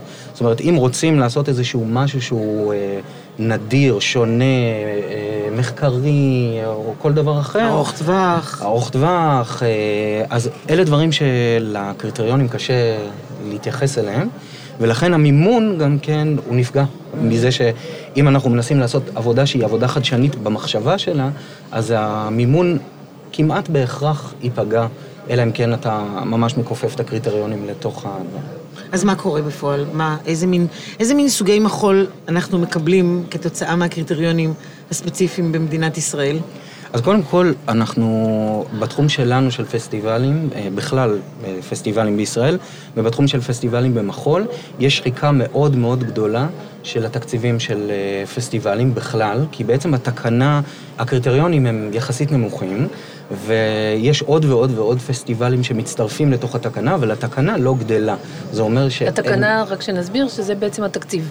התקציב שמשרד התרבות נותן. אה, נותן לפסטיבלים בישראל. יש סכום אפס, ואם יש יותר פסטיבלים, אז הוא מתחלק ביניהם. אז מה שקורה כפועל יוצא, זה שאנחנו רואים פסטיבלים מאוד דומים. זה אומר שרוב הפסטיבלים הם שלושה ימים, שזה הקריטריון, Mm. שלושה ימים ברצף. אין כמו שנגיד אה, פסטיבל צוללן היה עושה פעם, שזה נמשך על משך ארבעה שבועות, או כן. אפילו גם פסטיבל ישראל, הוא גם הפך להיות, הרצף הוא מאוד מאוד חשוב.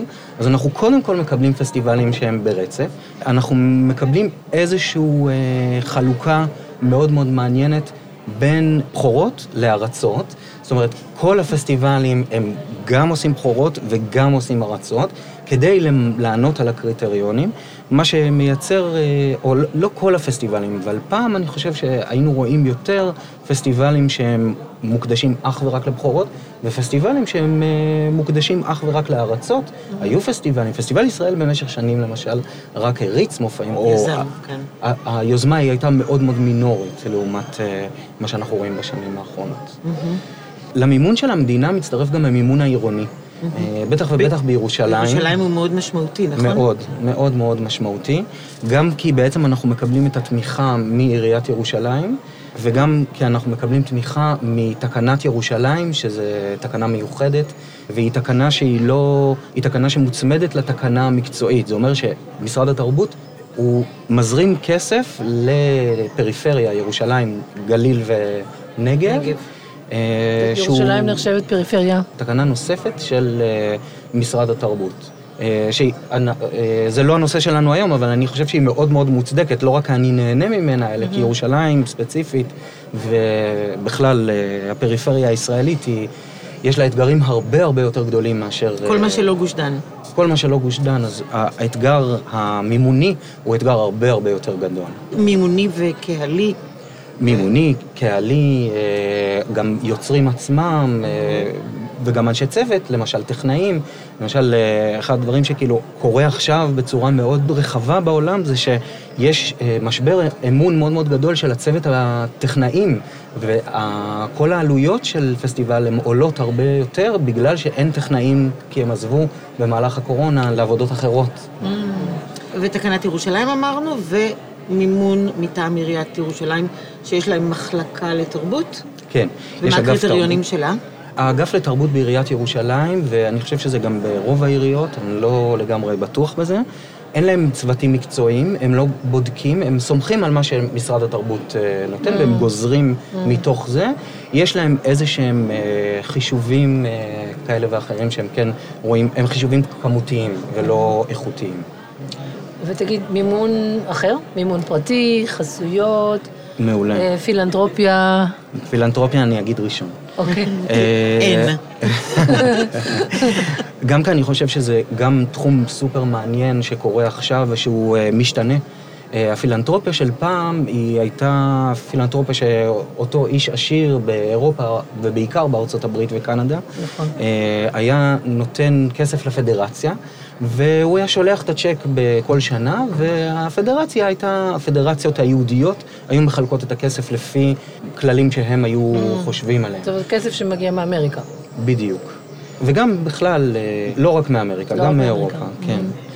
היום הפילנטרופיה היא מאוד מאוד משתנה, כי כל הפילנטרופים בעצם זה כבר לא אנשים שחותמים על צ'ק כל שנה, אלא הם רוצים לדעת מה עם הכסף, הם מדברים על אימפקט, והם מדברים הרבה מאוד על אה, מה הנראות שלהם בתוך הפסטיבל, או בתוך או מה ה... הערך החברתי של, של. מה שנעשה. מה הם מקדמים. מה הם מקדמים. כן. וחשוב להם להיות בצמתים של אה, קבלת ההחלטות, לאו דווקא בקבלת ההחלטות האומנותיות, אבל לפחות בקבלת ההחלטות הערכיות. התנסית בדבר כזה? בוודאי, באופן כן. אישי? כן, אתה יכול לתת דוגמה? כן. בלי שמות, אה, אבל... עם שמות. אה, לא יודעת, אם פילנטרופים אוהבים שאומרים את השם עם שלהם. שמות וסכום. עם שמות וסכומים. אז אני רוצה להגיד שאני יכול לתת אה, דוגמאות עם שמות וסכומים, אבל אני לא חושב, זה לאו דווקא בצורה הנגטיבית. זה... רצינית. זה... לא. אני חושב שזה לפעמים גם כן, למשל, הייתה קרן אה, קנדית שתמכה בנו בצורה מאוד מאוד... בקטמון. בקטמון, ב- בפסטיבל מיאפו עד אגריפס, כדי לתת כסף לעבודה להט"בית. כלומר, הם Mm. ממש דאגו לזה שאנחנו ניתן כסף לעבודה שהיא תקדם את הקהילה הלהט"בית בירושלים. זה קרן גודמן במקרה הזה. והם בדקו את זה? אה, כמו שכל? קרן בודקת כן. אחר כך את הזה, זאת אומרת, אנחנו כותבים איזשהו ריפורט, והם, אה, ואנחנו עונים, וכאילו, כמובן שגם להם יש איזה שהם קריטריונים.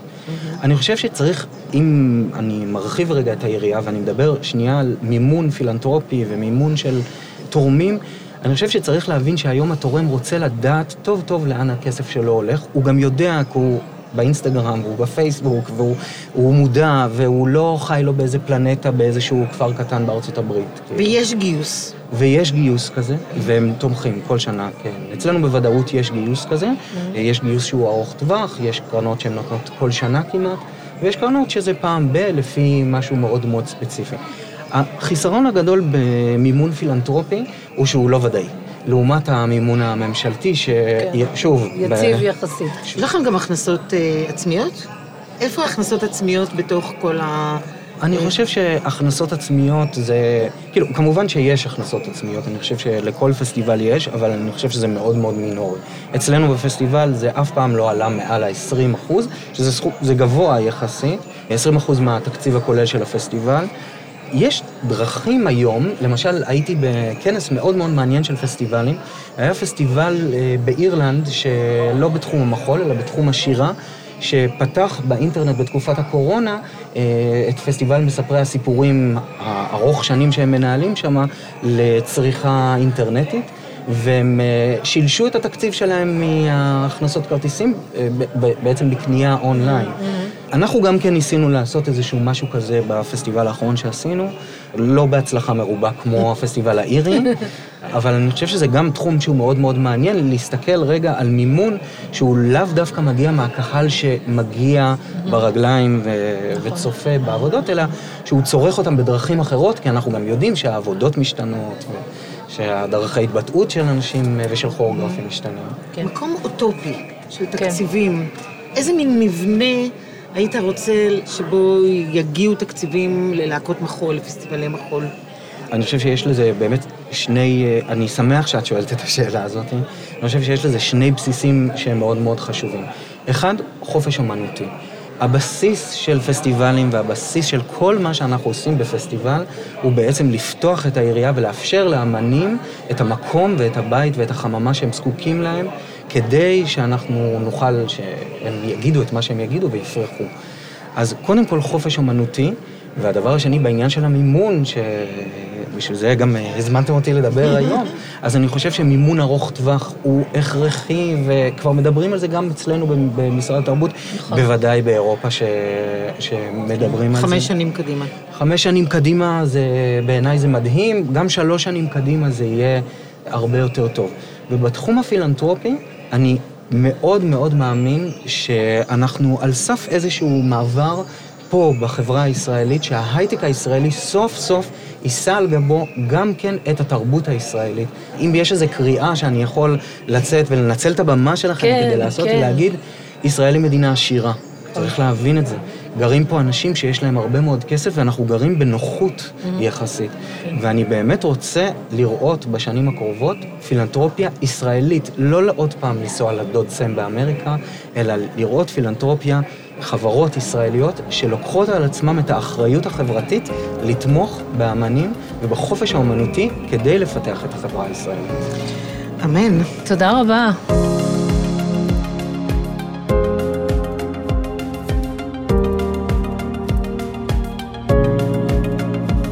שלום מיכל שחק. שלום יאלי. היי. לא איזה כיף לראות. אותך. אוקיי, בסדר. אנחנו תופסים. אנשים ב... במדרגות. במפתיע, ואני רוצה לשאול אותך על אה, פסטיבלי מחול. אה, אולי נשאל אותך, מ- איך את תופסת פסטיבל מחול ולמה למה חשוב שבכלל הוא יתקיים? להבדיל למשל ממופעי מחול שמתקיימים בשגרה. אני לא יודעת, לא חשבתי על זה מראש. אני מניחה שהריכוז של אה, הרבה אומנים והרבה מופעים בזמן קצר יוצר איזו אינטנסיביות וצפיפות שיש לה בעצמה כוח. כמו לרכז חומר. מה, מה את אוהבת בזה כקהל שבא לצפות? אני קודם כל אוהבת את הסיכוי שזה נותן לאנשים. באיזה מובן? שזה נותן להם אה, במה, אה, ליוצרים. וזה נות- כן, כן. כן, כן, ליוצרים ולמופיעים. ו- יש, זה עושה מיכלים בזמן ובמרחב. מהמם. לאומנות. מהמם. לעוד אומנות ועוד אומנות וביחד אומנות. מהמם. את זה אני אוהבת. אבל יש גם משהו בפסטיבל שהוא אה, מכנס אנשים יחד לזמן מסוים, אם זה יומיים, שלושה, או חודש, או כן, שבוע. זו הזדמנות לחיכוך, להיכרות, לשחזורים, להצתות, להתנאות, להיזכרויות, לעבר, לעתיד. זה כמו זמן שרקמת החיבור בפעילות. מצפה כאילו, ש... שתהיה חדשנות בפסטיבלי מחול? אני כן. כן. אני חושבת שכשאני באה לפסטיבל, אני חושבת שאני רוצה לראות משהו שעוד לא ראיתי, גם אם זה רק ניואנס, זה לא חייב כן. להיות אה, פיצוץ גדול של חדשנות, אבל אה, משהו שפותח לי פתח שעוד לא נפתח, כן. תודה רבה, מיכל.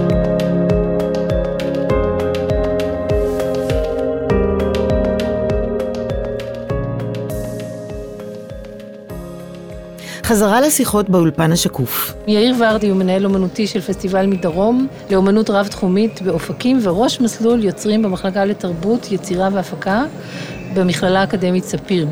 הוא יזם וייסד את פסטיבל א-ז'אנר, אותו גם עצר, עצר את תיאטרון תמונה, ובמהלך השנים גם יזם וניהל את פסטיבל תמונה וניהל את פסטיבל אינטימנט דאנס עם רותם תש"ח, ענבל אלוני וטל יחס. בנוסף, הוא ניהל את פסטיבל המחול ארנבת מרץ במרכז כלים בת ים יחד עם ענת דניאלי, ויאיר הוא יוצר תיאטרון, דרמטורג ומעצב תאורה. שלום יאיר ורדי. שלום, ערב טוב. עשית הרבה מאוד פסטיבלים, ואנחנו רוצים לשאול אותך על מודלים שונים של אה, אוצרות ושל אג'נדה אומנותית. איך... אה, ואיך אלו קשורים זה בזה. אז אולי, א', הם קשורים זה בזה בצורה ותוכן, כן? מהמם. זאת אומרת, אה, המודל מייצר אג'נדה אומנותית, והאג'נדה האומנותית מייצרת מודל. תמיד. תן לנו דוגמאות של... שלא נשאר באוויר בדברים אבסטרקטיים. ברור, אבל אולי, כן. אולי אני אשאל רגע, מה מהמם. זה מודלים מבחינתכן? מה זה מודלים של אוצרות? זה שיטות? זה... שיטות, כן. שיטות, פרקטיסים. מהמם. אז אני חושב שתמיד פסטיבל אצלי הוא מתחיל בשאלה, והוא תמיד סוג של תערוכה קבוצתית. ואני מאוד אוהב את, ה, את האמירה הזו שזה סוג של תערוכה קבוצתית. כי מה אנחנו עושים? אנחנו בעצם מציגים 13, 20, 40 יצירות, אחת ליד השנייה, במהלך כמה ימים. זאת אומרת, זה איזשהו ריכוז מסוים, של הריכוז הזה, בו אתה יכול להציג איזושהי אג'נדה אומנותית, או לדבר על נושא, או לדבר על מדיום, או לדבר על מה שאתה רוצה לדבר בו. ואחד המודלים שאני תמיד משתמש בהם זה כאילו נשאלת שאלה, לאוויר. בין אם זה כשהקמתי את הז'אנר, כשהייתי בן 22 וילד חצוף, אז שאלתי מה זה אומנות בינתחומית.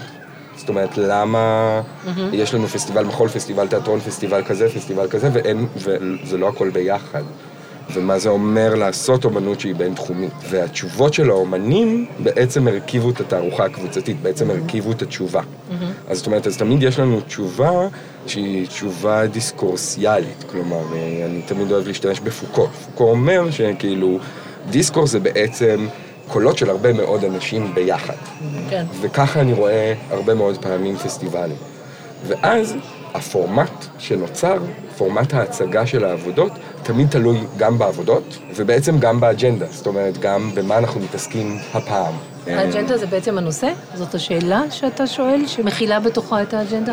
זה יותר מורכב. אם אני אקח את אה, פסטיבלי הז'אנר, אז כאילו, אני יצרתי אותו 14 שנה, בסדר? אז בהתחלה העיסוק היה באמת במה זה אומנות בינתחומית, איך מציקים לתחומים, איך מרחיבים את התחומים, איך גם גורמים, וזה אג'נדה, איך גורמים לאומנים שהם לאו דווקא בינתחומיים, להפוך להיות בינתחומיים. זאת אומרת, זה ממש היה הקטע שלי. המטרה, ואז בעצם מי שמגיע אליך לפסטיבל זה אנשים שהשאלה הזו מעניינת אותם. כן, ואז אה, אני תמיד, אה, הר- הרבה שנים אמרתי, אני עושה פסטיבלים בשביל שיהיו לי חברים. באמת מצאתי את עצמי אחרי כמה שנים בהז'אנר, שבעצם כל האומנים שהציגו בהז'אנר נהיו חברים שלי, והם לא היו חברים שלי לפני, זאת אומרת, לא הבאתי את החברים שלי להציג, אלא מי שהגיע, פתאום נהיינו כזה חברים נורא נורא נורא טובים, ועדיין חברים מאוד מאוד טובים. תן לנו דוגמה לעוד מודלים. אחרי כמה שנים זה כבר נהיה פחות מעניין, כי כבר הגדרנו מה זה אומנות בינתחומית, ואז התחיל הליין של הנושא, מבחינתי. שנגיד אינטימדאנס זה פסטיבל נושא מהרגע הראשון שהוא קם, וזו גם האג'נדה שלו, והיו מנהלים אומנותיים ומנהלות אומנותיים שלקחו את זה יותר רחוק ופחות רחוק ויותר נצמדו לנושא, אבל למשל נושא הוא גם מודל, זאת אומרת, אה, אני תמיד בחרתי נושאים שהם בין צורה לתוכן, למשל, הצהרת נאמנות. כן. כן, הצהרת נאמנות היא גם, יש בה תוכן, הוא גם תוכן פוליטי, אבל הוא גם צורה. הצהרה היא צורה ונאמנות היא צורה, ואז זה עבד בתפר הזה, כיבוש. כן, זה גם, כאילו, אנחנו- מלחמה ושלום. נורא אלו- מגונה. אלו הנושאים שבעצם שאלתי עליהם. עכשיו, לא שאלתי עליהם בקטע של תגידו לי משהו על כיבוש, אלא בואו נחקור את הדבר הזה ביחד. 20 קולות שונים של אומנים שונים, בואו ותיתנו תשובות, וביחד נרכיב איזושהי תשובה יותר מורכבת, כן? זה מודל מודל נושאי. נושאי. אה, עוד מודל? או, אז למשל פסטיבל מדרום האחרון, וזה גם מעניין, מה קרה בפסטיבל מדרום האחרון? אני שאלתי איך אפשר לקיים פסטיבל שיתופי והשתתפותי. זאת אומרת שהיצירות שחיפשתי, או המודל שניסינו לבנות, זה כאילו, הפסטיבל לא נוחת על העיר, אלא איך אנחנו בעצם מייצרים פסטיבל יחד עם העיר. אז המודלים השונים של היצירות שנבנו, וכך גם המודל בסופו של דבר של הפסטיבל, היה נורא נורא תלוי באיך האומנים, איך כל אומן ואומן רוצה או יכול לעשות פרויקט גם שיתופי, זאת אומרת שיתופי עם תושבים, וגם השתתפותי בסופו של דבר עם תושבים ותושבות בזמן הפסטיבל. אז למשל, זו אג'נדה אומנותית, כן. שיצרה מודל של פסטיבל שבעצם הוא לא עובד שלושה ימים, הוא עובד uh, חצי שנה. כי הוא בתוך העיר חצי שנה, כי אם אנחנו רוצים לייצר פרויקטים השתתפותיים ושיתופיים, אנחנו צריכים לעבוד יחד עם תושבים, ולמצוא, ולגייס קהילות, ולמצוא קהילות, ולהרכיב קהילות חדשות. מדהים. אז זאת אומרת, אז זה כבר נהיה ממש מודל של הפסטיבל, וגם המודל של העבודות. יש פה איזו מערכת יחסים תמיד דו-כיוונית בין הפסטיבל עצמו, ואיך נוצר בו פורמט, לבין המודלים של העבודות עצמן, זאת אומרת, אה, של איך העבודות עובדות. ואז יש מערכת יחסים נורא מורכבת בין האומנים לפסטיבל, בין האומנים להנהלה האומנותית. אני רוצה לשאול רק עוד שאלה אחת, לגבי הפרקטיס שלך כמנהל אומנותי, במובן של איך אתה עובד עם האומנים, האם אתה עובד אחד על אחד, אתה יושב איתם ומדברים וחוקרים, או האם, האם אתה מייצר שותפויות בין האומנים עצמם, קבוצות חשיבה, קבוצות עבודה, איך, איך זה... זו שאלה מצוינת. אני חושב שבמהלך השנים, במהלך הקריירה שלי, תמיד היה לי איזשהו רצון להפגיש את כולם ביחד. כאילו, היה מין משהו מאוד חזק כזה, ולאט לאט הבנתי שאני לא רוצה לעשות בית ספר. והיחסים שהם האחד על אחד, וכל אומן והאג'נדה שלו, והדבר שלו, והשיחה בינינו, והיחס שלו לכל קורא, והיחס שלו לנושא שאנחנו מתעסקים בו, או לאג'נדה שאנחנו מתעסקים בו, היא נורא נורא שונה. ומצאתי שדיאלוג אחד על אחד הוא יותר אפקטיבי. יש הרצאות לפעמים, ויש העשרות, והרבה מאוד פעמים מזמינים אחד את השני לחזרות. זאת אומרת, זה לא שיש נתק, אבל העבודה היא, היא מאוד אחד על אחד. תודה רבה, יאיר ורדי. תודה.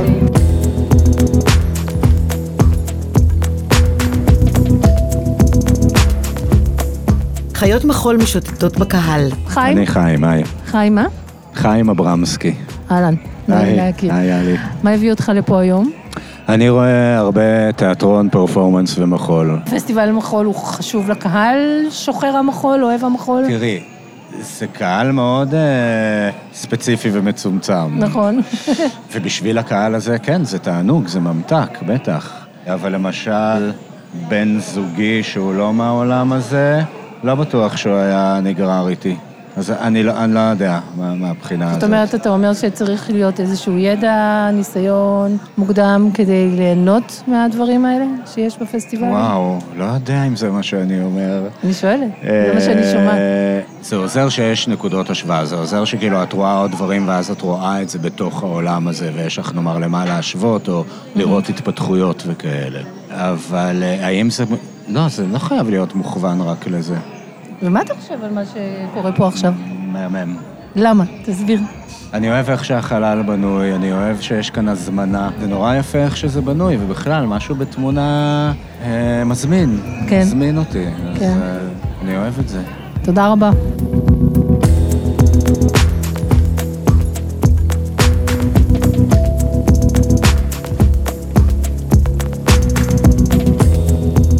חזרה לשיחות באולפן השקוף. נאוה צוקרמן. היא יוצרת ומייסדת ומנהלת אומנותית של תיאטרון תמונה, וניהלה חמש שנים את הרמת מסך, וייסדה את פסטיבל אינטימה דאנס בשנת 2000. המון שנים. המון שנים. יותר מדי. נהדר. אז בדיוק על רקע האמירה הזאת, נאוה, מה למדת על ניהול אומנותי וליווי אומנותי לאורך השנים שאת מלווה פסטיבלים, מנהלת פסטיבלים, מלווה יוצרים? האם השתנתה דרך הליווי שלך? איך את רואה את זה במה שנקרא בראי הזמן, כמו שאומרים? בואו נתחיל מלמה בכלל, אה, למה בכלל אינטימה דנס, או אפילו כשניהלתי את הרמת מסך, למה הרמת מסך? קודם כל, הגישה שלי לאורך השנים היא אותה גישה, ואני מתפקסת עליה יותר. לא מוכרחים. זה לא אומן עשה עבודה ולתת לו במה. אם מנהל אומנותי לא מסמן איזה ניעור בשטח, כיוון, הוא אחראי ללמוד מהעבר כל הזמן, ולהבין לאן המחול הולך, מה המחול צריך, מה הוא מיצה את עצמו, להבין שנגמרה תקופה, ולשהות בנגמרה תקופה, כי תהליכים קורים לאורך זמן. זה מתחיל עם פרזנטציות, מתחיל עם רעיון של מנהל, של אוצר. והרעיון בשבילי הוא לתת השראה. אני לא רוצה שהיוצרים ייתנו למורה תשובה לשאלה. לא, זה, זה השראה. וגם הרעיון נובע מהבנת השטח. אז בואו נתחיל אפילו, אני אתחיל לדבר על אינטימה דנס. זה לא שפתאום רציתי לעשות פסטיבל מחול. חייתי את המחול בכל רמ"ח חבריי, גם כיוצרת, גם כמנהלת, לא בתמונה, והרגשתי שהכוריאוגרפים רדופים בלהספיק לעשות עבודה, לקבל וי, לענות לקריטריונים ולמצוא במה. ואמרתי, אלוהים אדירים, אין להם זמן להתעכב, לשאול את עצמם שאלות, להבין מה הם עשו עד עכשיו, איזה במה אינטימית, אמרתי, בינם לבין עצמם, שיעלו חמש דקות, שיעלו גרעין שאחר כך יפתחו, אבל לאפשר במה שהיוצר שואל את עצמו שאלות על קו הזמן והדרך שלו. זה הנחתי בפסטיבל הזה. בתחילת הפסטיבל אני ניהלתי אותו. עכשיו, לא סתם אני מעבירה אותו הלאה. כי חשוב לי שכל פעם דור חדש, עם עיניים טריות, עם ניסיון אחר משלי, ישאל את השאלות האלה, ייקח את האחריות, כי הכל מדובר פה באחריות. אחריות על השאלות שאתה שואל, אחריות על הדרך, אחריות לסצנה של המחול, בראי העולם, לא רק הלוקאלי. מאוד הלוקאלי ובראי העולם, להתכתב כל הזמן. ואני דורשת ממנהל אומנותי שלא יוותר בעדינות, זאת אומרת להבין עד איזשהו רגע את יכולת, אני קוראת לזה stretching, to stretching, ולעזוב. מספיק שגרמתי למישהו to stretch himself במחשבה, בשאלות, קצת, ואולי זה יצא בעוד שנתיים. והכי גרוע, שברור לי ואני נשארת, אגב, גם ל... ליכולות וגם לנפילות. להישאר שם גב, וגם כשנגמר הפסטיבל אני כתובת ללוות אותם. הם יודעים את זה אם הם רוצים לפתח את זה לעבודה גדולה, או להרחיב את העבודה. זה לא שהם היו אורחים ללילה פה. לא, מתחילה דרך. אז את רואה את זה תהליך ארוך זמן. לגמרי. יש פה mentorship ויש פה תמיכה. ממש, ממש. את יודעת, אני הסתכלתי על, ה... על הכרזות של אינטימה דאנס מתחילת הדרך שלכם. 14 שנה, לא? מה 14? 22. אימא'לה, די. אוף, אני כבר והסתכלתי עייפה. הסתכלתי על השמות שהופיעו פה, ובעצם כולם הופיעו פה. נכון. כולם. כל הסצנה העצמאית של המחול בישראל. נכון. שזה מעניין ש... ובעצם את ממקמת את עצמך כאתר שבו את תומכת ומצמיחה ומלווה אומנים מתחילת דרכם עד לאן שהם צריכים. עד שאני אמות. אבל. את אמרת מילה נורא גדולה, ממקמת. הלוואי והייתי יודעת שאני ממקמת. זה מה שאני דורשת מעצמי כיוצרת. בואו נתחיל מזה. מה לגבי חדשנות? לגבי הצורך לחדש דברים? זה. אני לא מאמינה, זה כמו שבואו נדבר על תיאטרון אחר. אני לא מאמינה שיוצר מתחיל עבודה מלחדש. ואני לא מאמינה שיוצר תיאטרון אומר בתחילת העבודה שלו, אני רוצה לעשות תיאטרון אחר. זה מתחיל, וזה התפקיד שלי בחיים, אני חושבת. להסתגר בסטודיו ולראות איך הם הולכים למוכר, ולהיות שם בשקט, ולזהות בשבילם את היציאה שמזהה אותם, וזה לא כמו. המון אומרים לי, יואו, את הראשונה שאמרת לי, יש לך שפה, ולא הבנתי את מה, מה את מדברת. זה התפקיד שלי, להיות הרדאר הזה. אני גם עובדת uh, במסלול, אני מנטורית במסלול, שבכלל כל המטרה שלו היא להוציא רקדנים נכון. טכניים טובים. נכון. ומפעם לפעם הם עושים דבר נורא יפה, ומביאים כל מיני מנטורים מכל שדה היצירה. אני מהשנה הראשונה שהם עשו את התוכנית הזו, אני מלווה אותם. והם לוקחים ריקודים של יוצרים, והם מראים לי, מראים לי ולקהל. וכאן מתחילה עבודה נורא קצרה. שהשאלה הראשונה שלי, למה בחרת את הריקוד הזה? והם לא יודעים להגיד. זה מתחיל מזה. שאלות פשוטות הם לא יודעים לשאול את עצמם. עכשיו, למה שהם ידעו? אף פעם לא הפנו אותם. בטוח שיש כאלה שידעו להגיד לי, אבל זה אחד מתוך עשרים. הפרקטיקה שלך זה שיחה?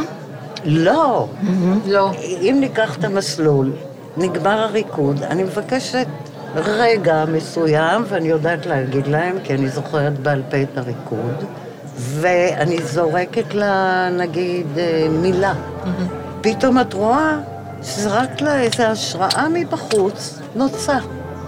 כמו פסל שעובד בסטודיו עם כל החלונות פתוחים, ופתאום עפה נוצה לראש הפסל ונדבקת, והוא אומר, אני אשאיר את הנוצה.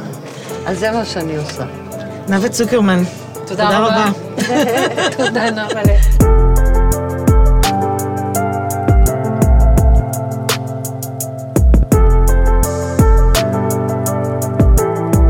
חיות מחול משוטטות בקהל. היי, מה שלומך? בסדר גמור. איזה כיף לראות אותך. ואנחנו רוצות לשאול, להבין את הפרספקטיבה שלך כמישהי שבאה לפסטיבלי מחול. מה את חושבת על פסטיבלי מחול ולמה הם חשובים בארץ? וואו, זה מקום של התכנסות של הקהילה. כן. אה, שנפגשות סוף כל סוף, אחרי. כל כך הרבה זמן. כן. בגוף, בבשר. זה מקום אה, שבו אה, דור צעיר מקבל במה. חוויה אחרת מללכת לראות אה, מופע בודד. למה? אה, זה נכון. משהו במשך, משהו ברצף, זה שזה, יש לזה איזה תמה מארגנת, אבל זה לפעמים אקלקטי.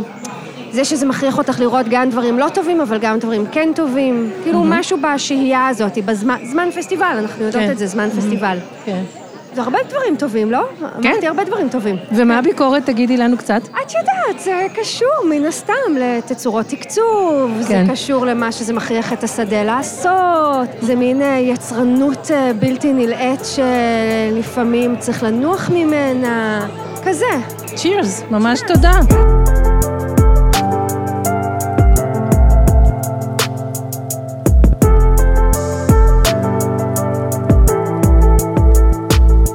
חזרה לשיחות באולפן השקוף. עידו פדר הוא קרואוגרף, עוצר ומנהל אמנותי של פסטיבל צוללן ושל טייץ, מחול ומחשבה. שלום עידו. היי.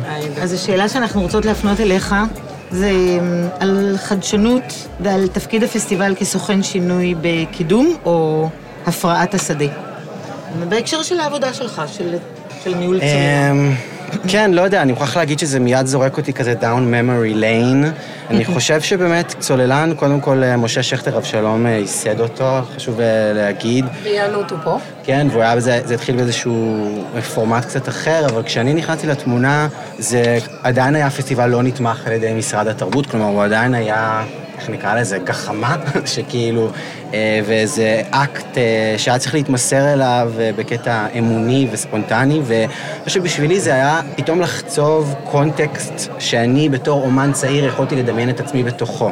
אני חושב שהרבה מאוד אנשים תפסו את זה אולי אפילו לפעמים כפעולה ריאקציונרית, ובפירוש היה טון ריאקציונרי, גם היה איזשהו טון כזה של... כן, אנחנו עדים להצלחה של המחול הישראלי, אבל קרו המון המון דברים ב-10-15 שנה האחרונות, אנשים בחו"ל, אנשים פה, ואיך שאנחנו לא מרגישים מיוצגים.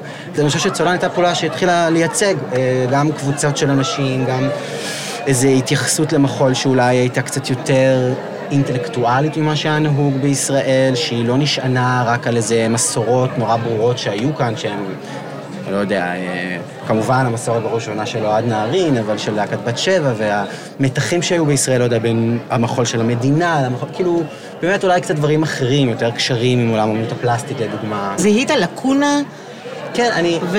או נושאים שלא מטופלים במרחבים ה... של השדה, ואז... אה, אני חושב שזה בהמון המון אה, רמות. אני חושב שקודם כל לא הייתי לבד. אני תמיד חושב שצוללן היה חלק מתוך רגע מסוים, קונטקסט מסוים, אה, שבו היו כל מיני אנשים בשדה, שהיום אולי הם כבר אנשים מוכרים, למשל ליאור אביצור, מנהל התמודד של להקת בת שבע, או רן בראון, המבקר מחול של עיתון הארץ, או איריס לנה ויאלי נתיב, שעושות את הפודקאסט של המחול, או ארכדי זיידס, או יסמין גודר, או יאיר ורדי מתמונה פה, כאילו אנשים, רותם תש"ח, לא יודע, כל מיני אנשים שברגע מסוים דיברו אחד עם השני באופן אה, מובהק, על כל מיני דברים בתוך המדיום שלהם, בתוך הדיסציפלינה שלהם, ודברים שהם רוצים, דברים שהם, ואני חושב שבמובן מסוים עשינו את זה, ובשבילי צוללן, ב-11 שנה של הפעילות שלו, זה הצטברות של העיווי הזה, של, אה, כן, איזשהו קשר אחר. אה, למחול, שאפשר לתאר אותו כמובן במובן של סגנון, סוגים שונים של אומנות. איך אתה עוצר? מה האג'נדה האומנותית כן. שלך כעוצר? מה המודל? אין רצפט אחד, אני חושב. אני חושב שקודם כל, אצלי זה מתחיל מאיזושהי נאמנות לשאלה מהו פסטיבל. זה כל פעם מחדש, אולי קצת כמו המודרניזם באומנות, כמו שהאומנות תמיד שואלת על, על עצמה, מה היא, מהי האומנות, אז מבחינתי זה אותו דבר לפסטיבל. כלומר, זה תמיד צריך להרגיש לי שיש איזושהי הצדקה פנימית, איזשהו מערך שהוא גם חברתי, והוא גם אומנותי, והוא גם בקשר עם המדינה, כי פסטיבל זה משהו שמנהל קשר עם המדינה, איזשהו קשר עם הקהל, ושהוא תמיד ממשיג את עצמו. אז לי זה כן אולי מתחיל באמת כאיזושהי, אפשר לראות את זה כתרגיל באומנות מושגית, כל פעם מחדש. אבל מבחינתי זה גם תרגיל במחול, כי זה צריך להפעיל את הגוף, זה לא יכול להישאר רק רעיון, זה איזשהו מערך קוריאוגרפיה, אם תרצו, בין מחשבות, בין אנשים, בין זרמים, בין אנרגיה של פעם בשנה שנעצרת. אוצרות היא גם עצירה בעין, אבל יש לה גם מחזוריות, כי זה כל שנה, עוד פעם ועוד פעם. אז אתה גם רואה לטווח ארוך, אתה גם רואה לטווח קצר, פתאום יש טווחים בינוניים. אוי, שלוש שנים היו דבר כזה. אז זה באמת, אז צוללן אפשר לראות את תקופת ההבלחה שלו, שהייתה באמת סימון טריטוריה, סימון של אנשים, הנאה של תהליכים, הרבה שיח, אני חושב, בשנים הראשונות של צוללן, שכאילו היו לנו אירועי שיח. מאוד מז'וריים, ושסימנו מי בני השיח, עם מי יש לדבר, היה גם ביטחון, אני חושב, בדיבור, כאילו זה היה לזהות אנשים שיש להם מה להגיד, ושפתאום הדיבור היה בר משמעות, הוא לא היה רק מרוקן, הוא לא היה רק ריטואל. שאלו היו מסגרות חדשות בתוך התחום של נכון, שלא היו אז. שלא היו. אני כן. תמיד אומר ש... וגם עוד משהו שהיה, שעשית, ש... שקשור בהמצאת מושג, או ניסוח מושג אז זה לכל, לכל, לא רק נושא. תקופה השנייה של אולי צולן, שאני קורא לה תקופת חמשת המושגים. יכול להגיד אותם? אה, המושג הראשון היה אקס-ספקטקל, המושג השני היה tradition, כאילו המושג השלישי היה materiality, אבל ה materiality, כאילו ה reality שב materiality, בחומריות. אה, השליש- הרביעי היה פרימיטיבי, והחמישי היה היפסטריה. ואני חושב שזה היו, על פניו, כל הפסטיבלים הם מה שנקרא פסטיבלי תמה, נכון? הנה עכשיו אנחנו בפסטיבל כן. לימבו. אצלי זה אף פעם לא היה ככה, זה לא היה קול קורא, תשלחו לי עבודות בנושא X. זה תמיד היה איזשהו מפגש מאוד אינטנסיבי של שנה, עם קבוצה מסוימת של אנשים, עם קבוצה מסוימת של אומנים. גם התהליכים שאני עברתי במחקרים האישיים שלי, בין אם היו באוניברסיטה, בחוג לפילוסופיה, או בין אם היו ככוריאוגרף פעיל בשדה גם, או בהוראה, או בכל דבר אחר, ושמהם הייתה איזושהי הצטברות של מחשבה, שממנה חילצתי איזשהו מושג, איזשהו תובנה על אומנות, על, אה, על החיים, לא יודע, אפשר לראות את זה בכל מיני רמות, שתמיד המחול היה המטאפורה הבסיסית לדבר. כלומר, לא ברחתי מהמחול, וגם החמש שנים האלה היו חמש שנים שבהם אירחנו תמיד אומנים מחו"ל, אז... זה מה שרציתי לשאול כן. אותך. אז איך בחרת? כי ראיתי, אני זוכרת שבצוללן הגיעו הרבה אנשים שרק אחר כך פתאום הבנו שהם אנשים שהם מרכזיים בעולם, פתאום הם מגיעים גם לפסטיבל ישראל ולעוד מקומות. כן. אמ, פסטיבל קטן שמזהה ככה ואוצר... אה, אני חושב שבהתחלה למשל, עוד לפני תקופת חמשת המושגים, הבאנו את ריימונד הוג. לדעתי זה היה בשנה השנייה של צוללן השלישית של הפסטיבל. זה שהיה הדרמטורג של אה, פינה באוש. וזה שיתוף פעולה עם יאיר ורדי, עם סוזן דלל, זה גם היה פתאום כזה אמירה של אוקיי, אנחנו נביא דווקא אומן קנוני, אבל שיש לו איזה... שיש לו אסתטיקה נורא מובהקת, אבל שהוא מינימליסט, שהוא קונספטואליסט, שהוא דרמטורג בהוויה שלו, ולא המחול שהיה מוכר בארץ, אה, או בוא נגיד, היה תקופה שהוא היה מוכר אולי שם ב nineties, וגם אבל... פורץ גבולות גוף. כן. של דימוי גוף. נכון. ולהביא אותו דווקא לסוזן דלל, כלומר למצוא גם את האומן שמתאים לסוזן דלל. וזה האתגר מבחינתנו, גם איך, איך משתפים פעולה עם המיינסטרים, או עם ה... איך משנים בכל מגע. כאילו, אה, אני חושב שגם זה אולי הדבר שהכי חשוב להגיד על צוללן, זה שהמהות של צוללן הייתה פורמלית, במובן הזה שתמיד היה חשוב לשמור על זה שהוא עצמאי לחלוטין. כלומר, הוא לא שופר של, נגיד אינטימדנס הוא שופר של תמונה. ברור שהם נוטים להשתנה וככה וככה, אבל זה יותר מזוהה עם תמונה מאשר כל דבר אחר. נכון. בצוללן רצינו שהוא יהיה לא מזוהה עם- לא עם תמונה, לא עם סוזן דלל, לא... גם פסטיבל נודד כזה בעיר. בדיוק. אז כן. וזה היה גם... שמתקיים בריבוי. אני חושב שזה גם, כשהם חושבים על פסטיבלים גדולים בעולם, הם כאלה. כן. נגיד אימפולס דאנס, הוא לא, אין, לא עומד מאחוריו אף מוסד, הוא אייג'נט של ניהול טעם, שהפעולה שלו היא הפסטיבל, וזה איזשהו כוח, איזושהי עמדה ביחס לנטוורק, עמדה ביחס לאוצרות, איך מציגים דברים. למרכוז. ובארץ אין את זה, חוץ מפסטיבל ישראל, או יש אולי עוד כמה דוגמאות, נגיד פסטיבל עכו הוא כזה, אבל לא יש לו תהליך אחר, ליווי של יוצרים צעירים, התחרות יש לו פורמט אחר, אבל פסטיבלים בתל אביב של המכון הם בדרך כלל שופר של משהו. הרמת מסך, שאפילו לא נחשב פסטיבל, אבל נגיד שהוא פסטיבל, הוא שופר של משרד התרבות. נכון. אז בעצם אני הבנתי שכולם שאלו אותי, למה עוד פסטיבל? למה עוד פסטיבל? והתשובה הראשונה שלי הייתה, בעצם, כי אין אף פסטיבל בתל אביב. אין אף פסטיבל במובן של קול אוטונומי שהוא לא תלוי מוסדית באף גורם אחר, ואני הבנתי שזאת לקונה שהיא כל כך מובנת מאליה בעצם, אבל בפועל מה שזה אפשר, זה אפשר לי לשתף פעולה עם כל המוסדות באשר הם. כי למשל, אז עם סוזן דלל, אני פתאום יכול לחשוב על איזה אומן קנוני להביא, וזו פעולה מסוג אחד. עם ענבל, למשל, בשנה של הטרדישן, עשינו פעולה מסוג אחר, שהייתה כמעט כמו איזשהו דיון במיתוג אינטלקטואלי עכשווי אפשרי לענבל. ככה היום אני מתאר את זה, אז אולי תיארתי את זה קצת אחרת. איך התמודדתם עם קוביד ועשיתם דבר מאוד מאוד מאוד ייחודי בצוללן? כן. תערוכת אמ, מחול. כן, מצד אחד, קובי, כן, אוקיי, אני קורא למגפה, אני אוהב בכוונה את השם היותר הספרותי, כמעט פרוזאי. דרמטי. אה, כן, אני אוהב, אה, לא, לא יודע, כן, אה, אני קורא לה פורטל במובן מסוים, כאילו מבחינתי זה קצת היה כזה כמו, אני קורא לזה לי, אה, אה, אחרי חמש, אה, תקופת חמשת המושגים, נפתחה תקופת הכניסה למיתוס והאי אפשרות לצאת. כלומר, כאילו, הבעי- הפורטל הזה, כמו בסרטי מדע בדיוק, שאתה נכנס אליו, אתה לא יודע אם תחזור. יכול להיות שתצליח למצוא את הדרך חזרה, אולי תבין שאתה לא רוצה לחזור, אבל היה משהו בחוויה של הקורונה שמבחינתי, בגוף שלנו, בתודעה שלנו, בכל רמה שהיא, משהו השתנה. כמובן שאנחנו בהדחקה ומנסים לחזור אחורה, אבל אנחנו בעצם כבר מתורגלים, או אפשר לקרוא לזה ב-layman terms, הקורונה תהיה איתנו לנצח. אבל תחזור לצוללן. כן, אבל, ב, אבל בצוללן, אני חושב שזה היה רגע כזה שאני הבנתי, אוקיי, אני אעשה פסטיבל, אני זוכר שאמרתי לאנשים שעבדנו ביחד בצוללן אה, 2020, יהיה פסטיבל no matter what. כאילו, השאלה... איך נעשה את זה? כי יכול להיות שיש לנו, והיה לנו בידודים וסגרים ומחלות, ואיך נגיע בכלל אל הדבר של ההופעה. אז מבחינתי היה, האתגר היה למצוא פורמט שלא משנה מה, יצליח אה, להתקיים. אה, ומה שעשינו בעצם זה שאני אספתי חבורה של אנשים שכבר במאי 2020, כלומר... חודשיים אחרי. חודשיים מתוך זה אספנו קבוצה מאוד גדולה של אה, אומנים, כוריאוגרפים, רקדנים, ובעצם כינסתי אותם יחד עם מסמדר יערון ודודי מעיין, שהם אייקונים, אושיות אה, פרפורמנס ממקימי תיאטרון עכו ועוד ועוד ועוד, אה, עושה עבודה הידועה ארבעית מאכט פריי, שכאילו, גם הם אנשים שעברו בסוג של מהפך רוחני בחיים שלהם, וזה גם משהו, כל הקשר בין אומנות ורוחניות מאוד מעסיק אותם. ואני החלטתי שזה מה שאנחנו צריכים ברגע הזה, ועשינו סדנת זום שאותה בנינו, סמדר, דודי ואני, מאוד מאוד מובנית, ואיך לעבוד בזום, וכולם התחילו אז הזום, וככה וככה, ומזה, בעצם זו הייתה התחנה הראשונה של הקבוצה הזאת, של מסע. מה יצא? בסוף יצא ממש כמו סוג של סדרת נטפליקס למעשה, הייתי אומר, בחמישה פרקים, שכל אחד מהם הוא בפורמט אחר, שהמסע של הלהקה הזאת עבדה, עברה במהלך השנה, כאשר הזום היה בעצם התחנה הראשונה.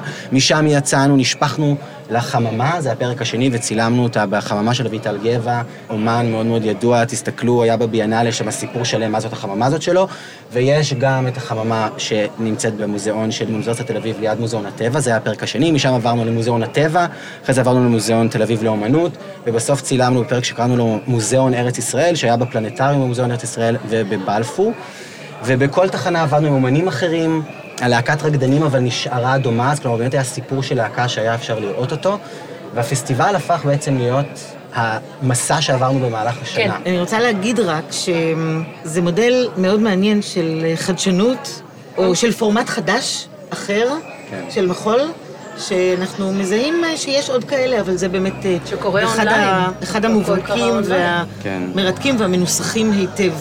הוא באמת קרה אונליין, אבל אני חושב שהוא קיים עדיין באוויר, זה דוקומנט קיים, זה, ואני קורא לזה בעצם כן. תערוכה.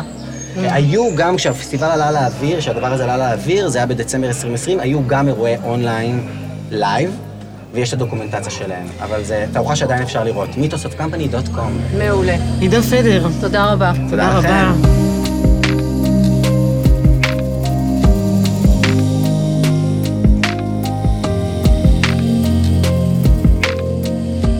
חיות מחול משוטטות בקהל. היי עידית, עידית. סוסליק, לטובת המאזינים שלנו. אה, אנחנו בפסטיבל באינטימה דאנס, שאת מכירה אותו היטב, ואת יכולה לייחד את המקום של פסטיבל, או של מופעים בפסטיבל, בשונה ממופעי מחול שאינם בתוך פסטיבל? אני מרגישה קודם כל שאם מסתכלים על זה רגע ברמת מקרו, גופי תרבות, גופי מחול, גופי תיאטרון, תיאטראות, שמקיימים פסטיבל, יוצאים מנקודת הנחה שהאירוע הזה, יומיים, שלושה, שבוע, שבועיים, אמור לייצר עבור הקהל איזושהי חוויה של התכנסות. אם אנחנו חושבים באמת על העניין הזה של קהילה, הקהילה מתכנסת לכבוד איזשהו אירוע מאוד משמעותי, שכמובן מגדיר אותה לעצמה, מאשר אותה אה, בפני עצמה. אה, אז אני חושבת שזה מראש אמור להיות משהו שמייצר איזושהי חגיגיות. ואני חייבת להגיד משהו על אינטימה דנס, במיוחד בשנים האחרונות, שאני מרגישה שבאמת יש מחשבה ליצור את החגיגיות הזאת, את האופן שבו התיאטרון מקבל צורה אחרת, צבעים אחרים, כל פעם בהתאם לתמה שנבחרת, כדי באמת אה, לברוא את עצמו כאיזשהו יקום מובחן בתוך השגרה שלנו ולייצר את העולם הזה שהוא הפסטיבל עם הפסטיבליות, עם החגיגיות. תודה רבה, עידית. תודה, איריס.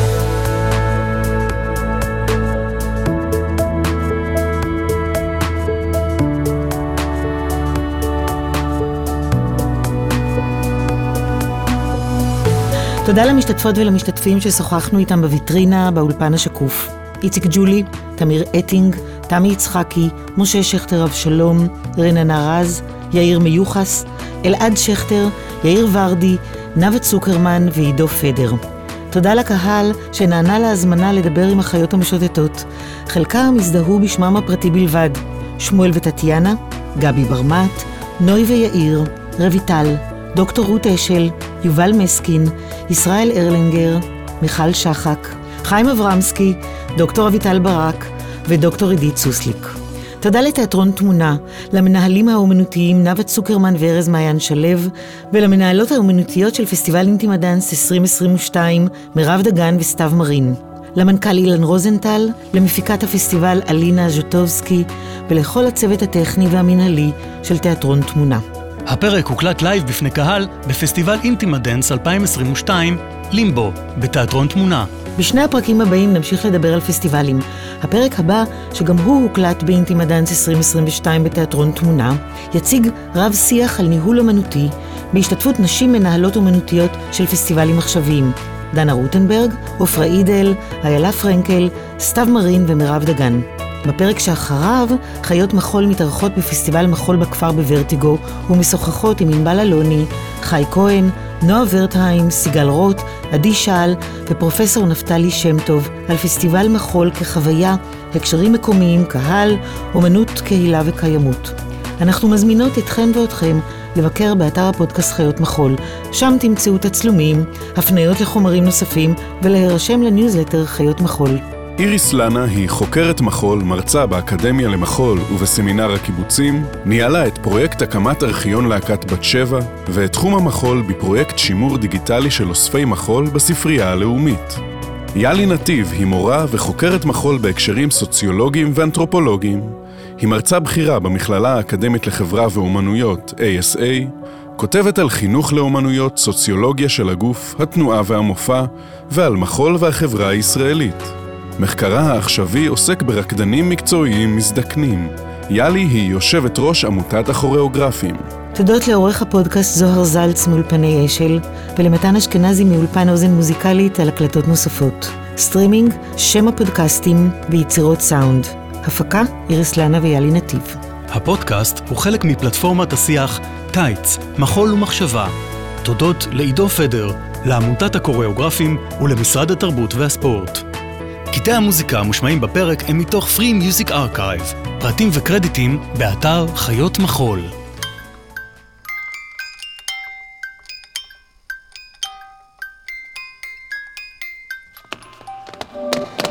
האזנתם לחיות מחול עם איריס לנה ויאלי נתיב.